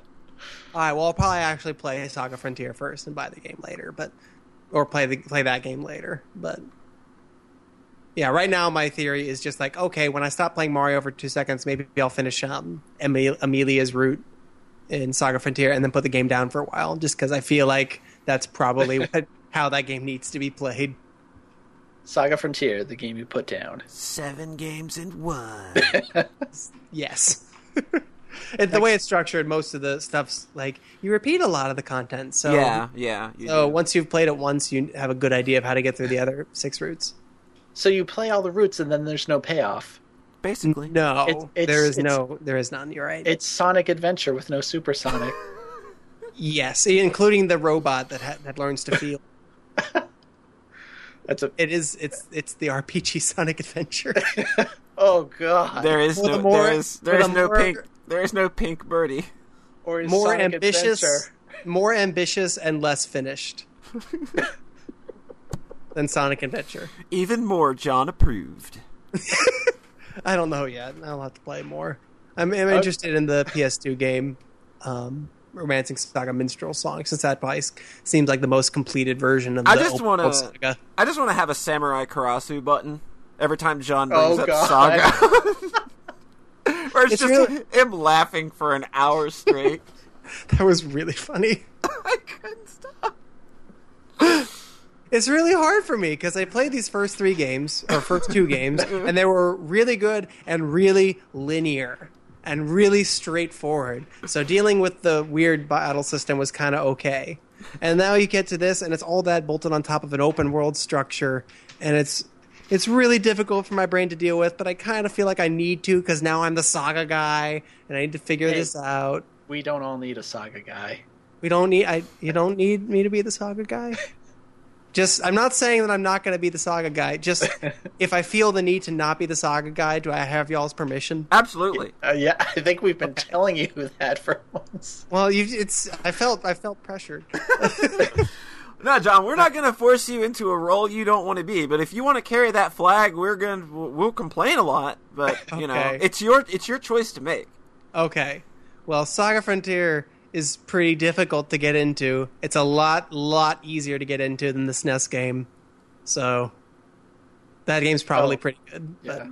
I'll, I'm going to play more of it. Cool. All right, But, more emails. one No, quick what was thing. the what was the question that sparked that? Plot lines that are hackneyed are common. Oh, Okay, moving on. Moving yeah, on. sure. Actually, one other thing: the picture of John I put in Polymaker or Polyclicker. Oh God, Polymaker. Oh wow! I know what I'm getting for my next birthday. The picture of John, I actually converted it to four colors of It was grayscale. great. It, was looked really great. good. It looked I really couldn't- good. I couldn't figure out how to get it exactly the true Game Boy colors, but I'm like, this is close enough. It was close Whenever I'm, enough. whenever I'm trying to make a Game Boy game, I just load up the Game Boy emul- the emulator and t- pick the grayscale colors because I don't even bother to get the green. Yep, I would have had to like recolor it manually. Yeah. I'm like, no, No. there's a bit too much. Okay, anyways, next question: Do you have a favorite Binding of Isaac rebirth moment? Yeah, sure. Oh wait, Honestly, I can't really remember anything specific because you just do so many runs. Yeah, of it. Like, you you play so many runs Actually- in that game.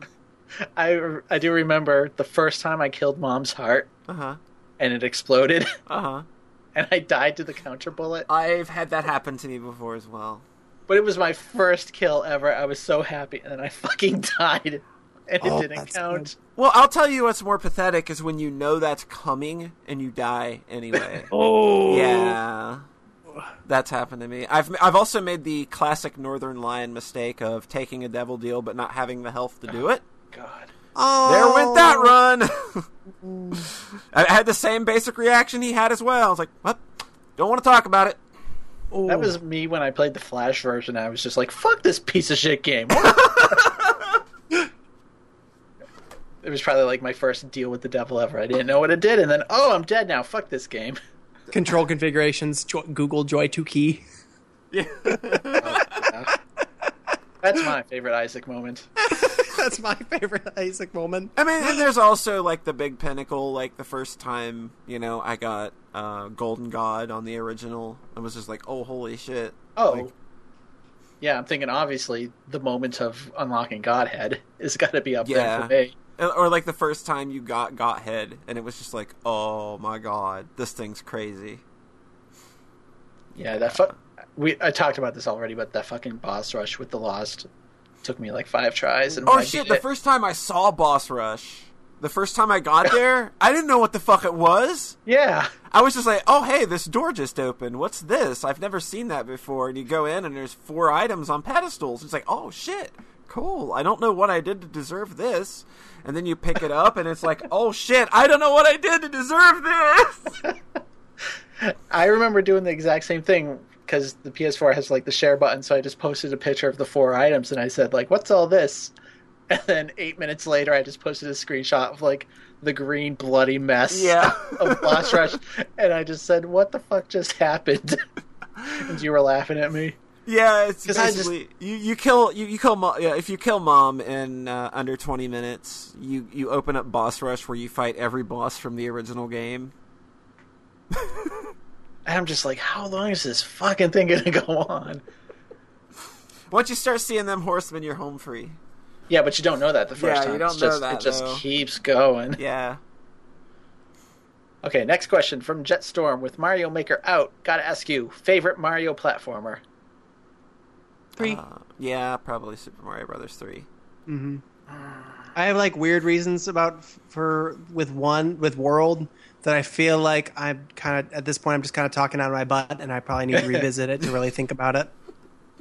I'm gonna be a dick and say 64. that that game looks really cool. I really want to revisit it. Yeah, and actually, you know, with good controls. Yeah, with yes, with good controls. That structure, it's so cool, right? It's all right. The hub is just really smart, and it's there's no bullshit. You just start the game, and Yeah, the tutorial is the outdoor area. Yeah. yes, Yeah. yes, it just does all these things right that all the later Mario games up until like the 3D games did wrong. So it's really cool. Okay. Gunblade Poxy writes in, "What's the best song you've heard this year?" Mm. What's oh, I'm thinking. I don't I don't keep track. I'm sorry. God, they're Maybe- so... Maybe one of the things that Polly sent me. It's been such a good year for music that it is honestly that is such a hard decision. Do you for mean music make. that came out this year? I am not sure what the I mean- context of the question is. Yeah. I'm gonna Oh, say Muse the Handler. wow. I, Um, I don't listen to as much as you. I like that album. Yeah. Um. Uh. Maybe. Read, read me to the Bloodborne final boss theme, and I thought that was Oh, nice. oh, wait, yeah, maybe that. Um, maybe Matador or From the Dead from uh, Sol Invictus. Uh, Cool. Faith No More, the new Faith No More record. As a runner-up for me, well, I guess third place, I'd say track seven on the new Dear Hunter. Yeah, That one- uh, eh, that, that album's so good. oh, and um, Fre- Fresno actually physically sent me a burnt CD with um, uh, Kate Bush on it, I'm and I'm really bit. What? I'm sorry. Oh, I, I've been enjoying it. Anna didn't like it. Hmm. No, thank you, scientist was last year. What am I thinking? Uh, yeah, Um, every track on that is the best. Yeah, song. every yeah. Um. Uh. Bu- bu- bu- bu- bu- bu- um. Uh. Yeah, from that Dear Hunter album, I want to say "King of Swords" reversed. That's that song's really. Wait, is that eleven? Yeah, Really? That one? yeah. That one is so weird. It, it is. That was the one that really threw me when I was first listening to it. Like, Really? wait, this is a fucking dance album now? What the fuck just happened? I like where it went. I thought it was a really cool way for for them to go. yeah, I think it it starts very abruptly. Yeah, it's really interesting. I like it. I also like the squeaky wheel, which is track eight. Uh, I mean, that whole album's good. I Yeah. like whatever part four, part five it's called. Yeah, it's Act Four, Rebirth in Reprise. But like the tracks, I think it's nine and ten. Oh yeah, yeah, yeah, yeah, yeah. The Those bitter, are- the bittersweet. Uh, four and five, and then six. Yeah. Next question. Um, I don't know if this was a bit John was going to do, but might as well just say this. Now that Steven Universe hiatus has ended, can you expect a regular segment talking about how great it is? mm, probably not. How about that last episode, though? That last was episode really was nice. really good. Really good. It was really good. I, I, like like the last two too. I like Nightmare Hospital. Yeah, Mm-hmm. Nightmare Hospital was good. Uh, I liked Sadie's song as well. Yeah, Yeah. Just- that Uh, that was the one that I saw a few people kind of cool on, but Well, I think that like when you compare it to Nightmare Hospital and the one that just aired, though, you're kind Yeah. of it. It, it kind of doesn't hold as much water, though. Mhm. It still has you know an important message. yeah, It was- people it was- really liked the Last Dance. That was that was really nice. Yeah. Yeah, I think the thing with Sadie's song is that it came right after Nightmare Hospital, where it's another one where like mom just doesn't understand me, hmm yeah. and like the exact same, not exact same, but very similar theme. and Mm-hmm. So it's messaging. like, is this a continuing thread or is this just redundant? Yeah, I mean, I, I think it is a continuing thread. I mean, Yeah, but Let's also, see. and also, there are no gems in either episode. Mhm. So it was They weird. can't- And then they followed it up with the best thing ever. yeah. Paradox best. pretty awesome. Paradox so good. best gem. Sorry, Lapis. Anna, I Lapis your- just got thrown in the trash. and then Amethyst is like, oh hey, Hey. that was one of the best lines. Amethyst had a bunch of really good lines in the latest one. One yeah, where- yeah. where she was like, "All right, if you need me, I'll be in my room eating garbage." Yep. Oof. I hope that they continue. Like I know Rhett was mentioning it before the podcast, but I hope they continue the thread of her just living in the bathroom, and that's basically Yes. just it. Yeah. Like they don't make a big deal out of it, and they don't even have to show her. They just allude to it. or she's just in the background, like Steven's doing Pet. something. yeah. Oh man. Okay, one more question. Okay. Okay. Uh, It's from Raquel. This is one from this week because this is the only actual question we got this week. You get to work for Big Boss. What jobs would you want and why? Personally, I pick playing with Diamond Dog as my job. Diamond Dog's a wolf. He'd probably bite your hand. Oh. So Wait. wait. is it Diamond Dog or Outer Heaven or what? Diamond Dogs is the name of the group that you're currently uh, that you, that you're that you're raising, um, and by the end, Outer Heaven is playing a role. Okay, because didn't they set up something called Outer Heaven at the end of Peace Walker? Um, that was military military sans frontier. Okay. There was no mention of Outer Heaven in Peace Walker? I'm sure they mentioned it by Okay. name a few times, but I, I, I and you know I'm sure that that was originally supposed to be Outer Heaven, but Ground Zeroes came along and went all smashy smashy on it. Gotcha. I remember. Um, see, I I just remember seeing some clips of the final, true final fight in that game, and it's so anime. You know what? Like, but Yeah. but if if I was gonna have a role under Big Boss, if I had to have Yeah. one, I wouldn't want one because everybody in that game is a piece of shit. I mean, really, let's be honest. Like everybody, like there aren't really redeemable characters in Big Boss verse. Yeah, there's not really. I mean, yeah, Well, but- like- They go on to be the villains in the next games. yeah, you know, like there's nothing I really want to do uh, for Mhm. for that guy. I mean, the you know the game has a strong message about legacy and stuff like that, and what that means, and what being a part of a legacy means, and it's just like, nah, I don't want any part of that. it turns out, Yeah. Oh man, he's yeah he and then he dies, goes and gets burned by a lighter and some get bug spray. Yeah. In the climax of Metal Gear Two, the end. Is he gonna remake those games as like a big cinema? No, they can't because Well, no, Konami's gone. Kojima's not remaking them. Ko- Konami is No, just they're nothing. They're done. They're done. Oh, oh, that that that hits, huh? Yeah, That's kinda hitting. does. It does. It does. That is hitting. Oh, Okay. Any other questions? Nope. All right. Well, we did the Steven Universe thing. Reet, can you tell us about the news? It's time for Inafune Watch.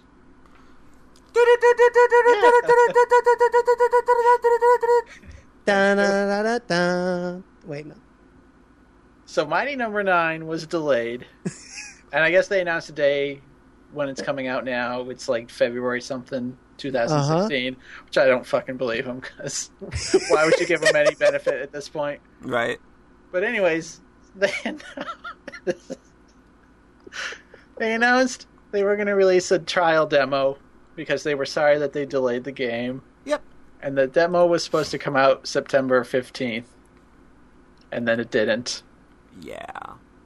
They delayed the demo as it, that was made as an apology for the game being delayed. and they didn't mention this till two days later. I think it was oh. actually three days later. So I'm looking at my email now, trying to find it real quickly. I'm sorry. Where the fuck did it go? I'm sorry. Okay. This was sent on the 18th Oh at, at, at 4 a.m. though, so give or take a day, two day, two and a half days. Hey, Mighties, we just wanted to give you some more clarity on the demo situation. So again, like the game being delayed though, this is after everyone already knows. yeah. Because like news sites were already reporting a while ago that hey, my number nine is delayed, and they wait till like the last fucking minute to actually tell the backers. Although the demo had been finished and was ready to go, we we ran into some last minute and unexpected complications with distributing the demo exclusively to all our backers through Steam. We've also been listening to your feedback about preferring a demo that is not time limited. Given the complications with giving you the demo, we came to the conclusion that it would be better to make the demo DRM free without any time restrictions. Because this because this demo is exclusively for you, our backers, we still need to have a way to get the uh-huh. demo to each of you individually, and we've been looking into all the options. We're currently working with our partners at Humble Bundle to prepare the demo for delivery through their service. Unfortunately, this change in plans means that the release of the demo is going to be slightly delayed, as we're currently working on retooling the demo for a DRM free release. This is a fucking demo! Like, fuck, fuck. Comcept and Send an of- email with a link to a MediaFire page. Yeah! It's not that fucking hard. Who What fucking cares? Comcept and all our partners are working hard to get the demo ready in all our backers' hands as soon as possible. We sincerely apologize for this delay, but we hope you'll like the resulting changes. Uh, we will keep our backers. We will keep our backers up to date regarding the release of the demo as soon as we have more information. Cheers. So you're just picturing like troll people typing this out. Just, we'll get back to you soon. I think part of the problem is that they just literally don't have any community managers left. Yeah. Because I know Dina awful people left. ran them out. Well, I don't think And she left so- because of that, but she is gone now. Yeah. Well, knowing how, seeing how Red Ash met le- went, maybe Yeah, then that wasn't a great environment anyway. well, I think Red Ash is what happens when they have no community managers is Yeah. there either. Yeah. So No. yeah, they delayed the demo, but breaking news, it came out today, Yep, yep. and I played it. So Has it gotten any better at all? so I played the Mighty Number Nine demo. Can I just say that I didn't, even though I am a backer, and they won't let me have it because I didn't have a Humble Bundle account on the email account that I used as my PayPal. So uh, they won't let me have it. Uh, So even with all this distribution nonsense, they still fucked it up in the worst way possible. Yep. Why didn't they just do a fucking Steam key? Holy shit! Send it over to me, Rhett. I'll, I'll send it to you. Because send it? yeah, that's the thing. They're going on about this DRM thing. It's like you know, people are just gonna fucking send it to each other Yeah. immediately. It's like if you're gonna go that route, just put it on your site to get like, like if you want to curry favor, Yeah, put it on your fucking site and be like, you know what, fuck it, it's for everybody. We want everybody to try it. Mm-hmm. I just googled this demo. September 25th, new article. It's still Yeah. using the concept art Ah, I hate that. Yeah, fucking. that, that still exists. This concept art screenshot with the UI and everything, and it looks so much better than the actual game looks. Okay, just- so you played the game. I'm, so- I'm just want to comment on what John said. Fucking news sites, update your fucking shit. It's ridiculous that you're still mis-advertising the game that way. Yeah. I Like, googled it's get my Number Nine gameplay, and it has that screenshot at number at the first image. That was like two or three years ago. Like for God's sakes, the game never looked like that. Anyways, I played the demo. I think it's actually pretty good, okay, good. and I had pretty low expectations. Wow. So it's just you got your jump, you got your shoot, and you got your dash, and Mhm. they've kind of stream.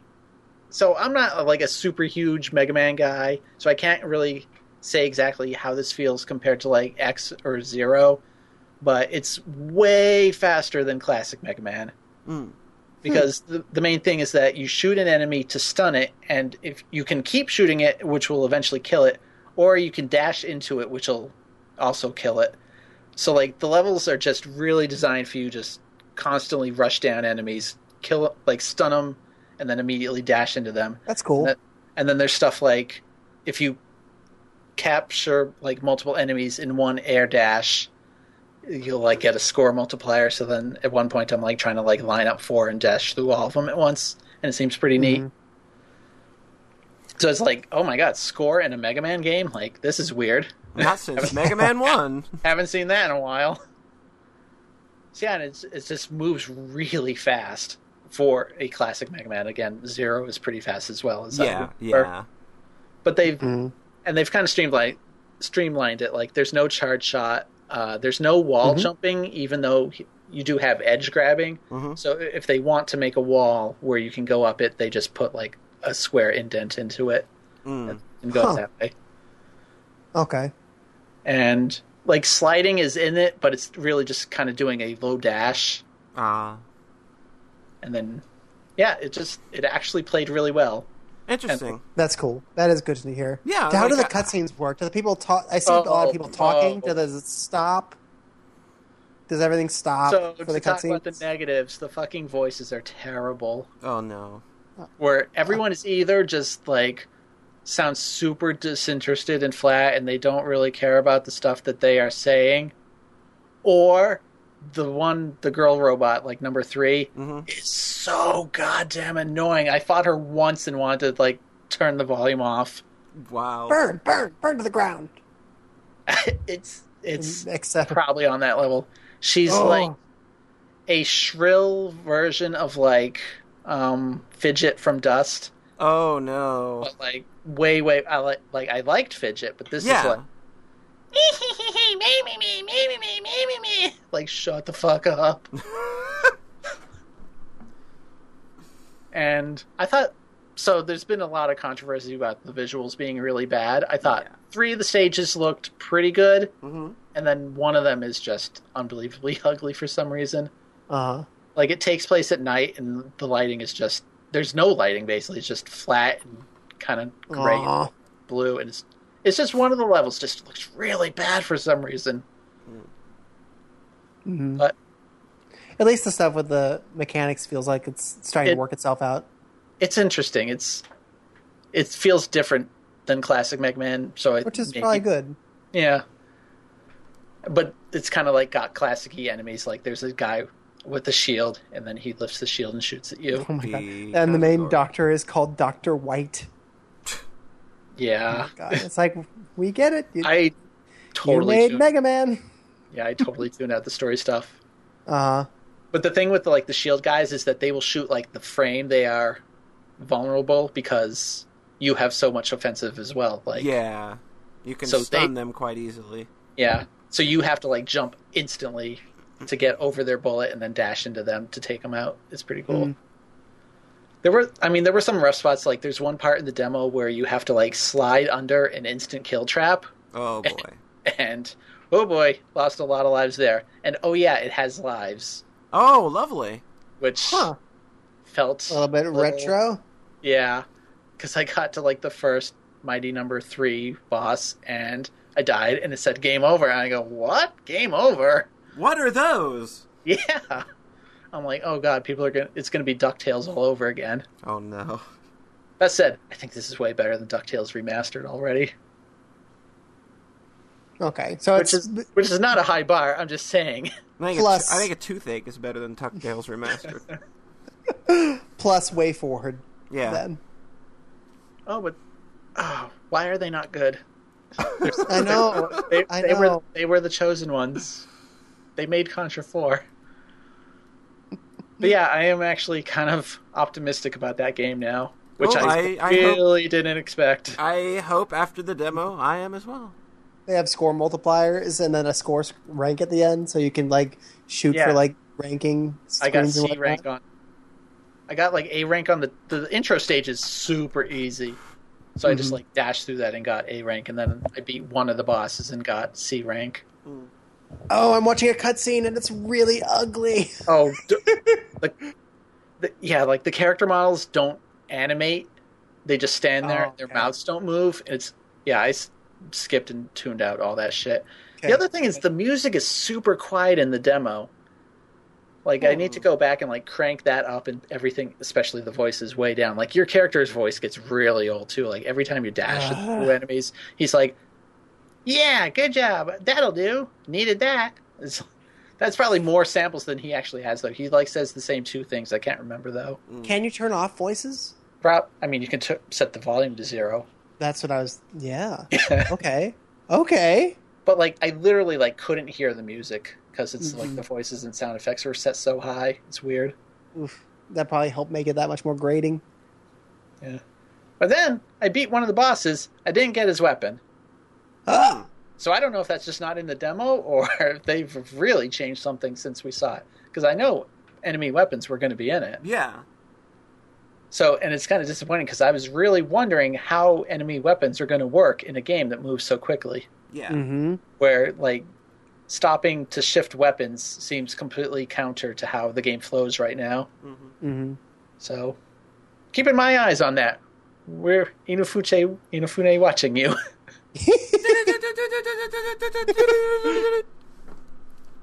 There was another thing, wasn't there? Some big game show. Oh, this Not really big. Yeah. Okay. the the Sony press conference was pretty about it. good. They Gravity Rush 2, woo, Woo. Cool. and some Yakuza games that aren't coming to America. Yeah. And, And then- podcast. And then there's um and then there was an expansion for Bloodborne announced. You said. Yeah, sure. I mean, it was it was announced earlier, but this is the first time Okay. we saw Yeah, it. Tokyo Okay. Game Show is just really not that relevant anymore. Most most people just don't bother covering it much anymore, and like it seems like the the bigger companies are showing up less and less. Really, Well, I mean, Hmm. Japan in general has less and less. But Yeah. I thought Sony's conference was pretty good. Like there was some other stuff. Like there's some game called Nioh that was apparently announced in like 2004 Yeah. showed up. Like Mhm. what the hell? And it looked okay. I'm like, oh, it looks like like Japanese kind of styled Souls game. yeah. almost. Weird. Like- that began like- development before the Souls games existed. It was supposed to be a PS3 like, launch years. game. Yeah, it was supposed to be a PS3 launch game, and now here we are. It disappeared for a decade. Like that doesn't happen much. God. So, so that's the news. That's the news. All right. Well, I've got something to say. Um, it turns out that all of this was actually all of the trap that we were put into was set in motion by my past self, manipulating all of us secretly. Fuck! God damn it! Past John got another one over on us. I know, but it's okay. We got out. Uh, We we did the podcast. I feel alive anyway. Yeah. I don't. Uh oh. Oh man, maybe he's not actually alive. Okay, now Past John's got a thing for killing firekeepers, but I'm not gonna let Past John kill my friends. That's not past John. That's present John. Fuck!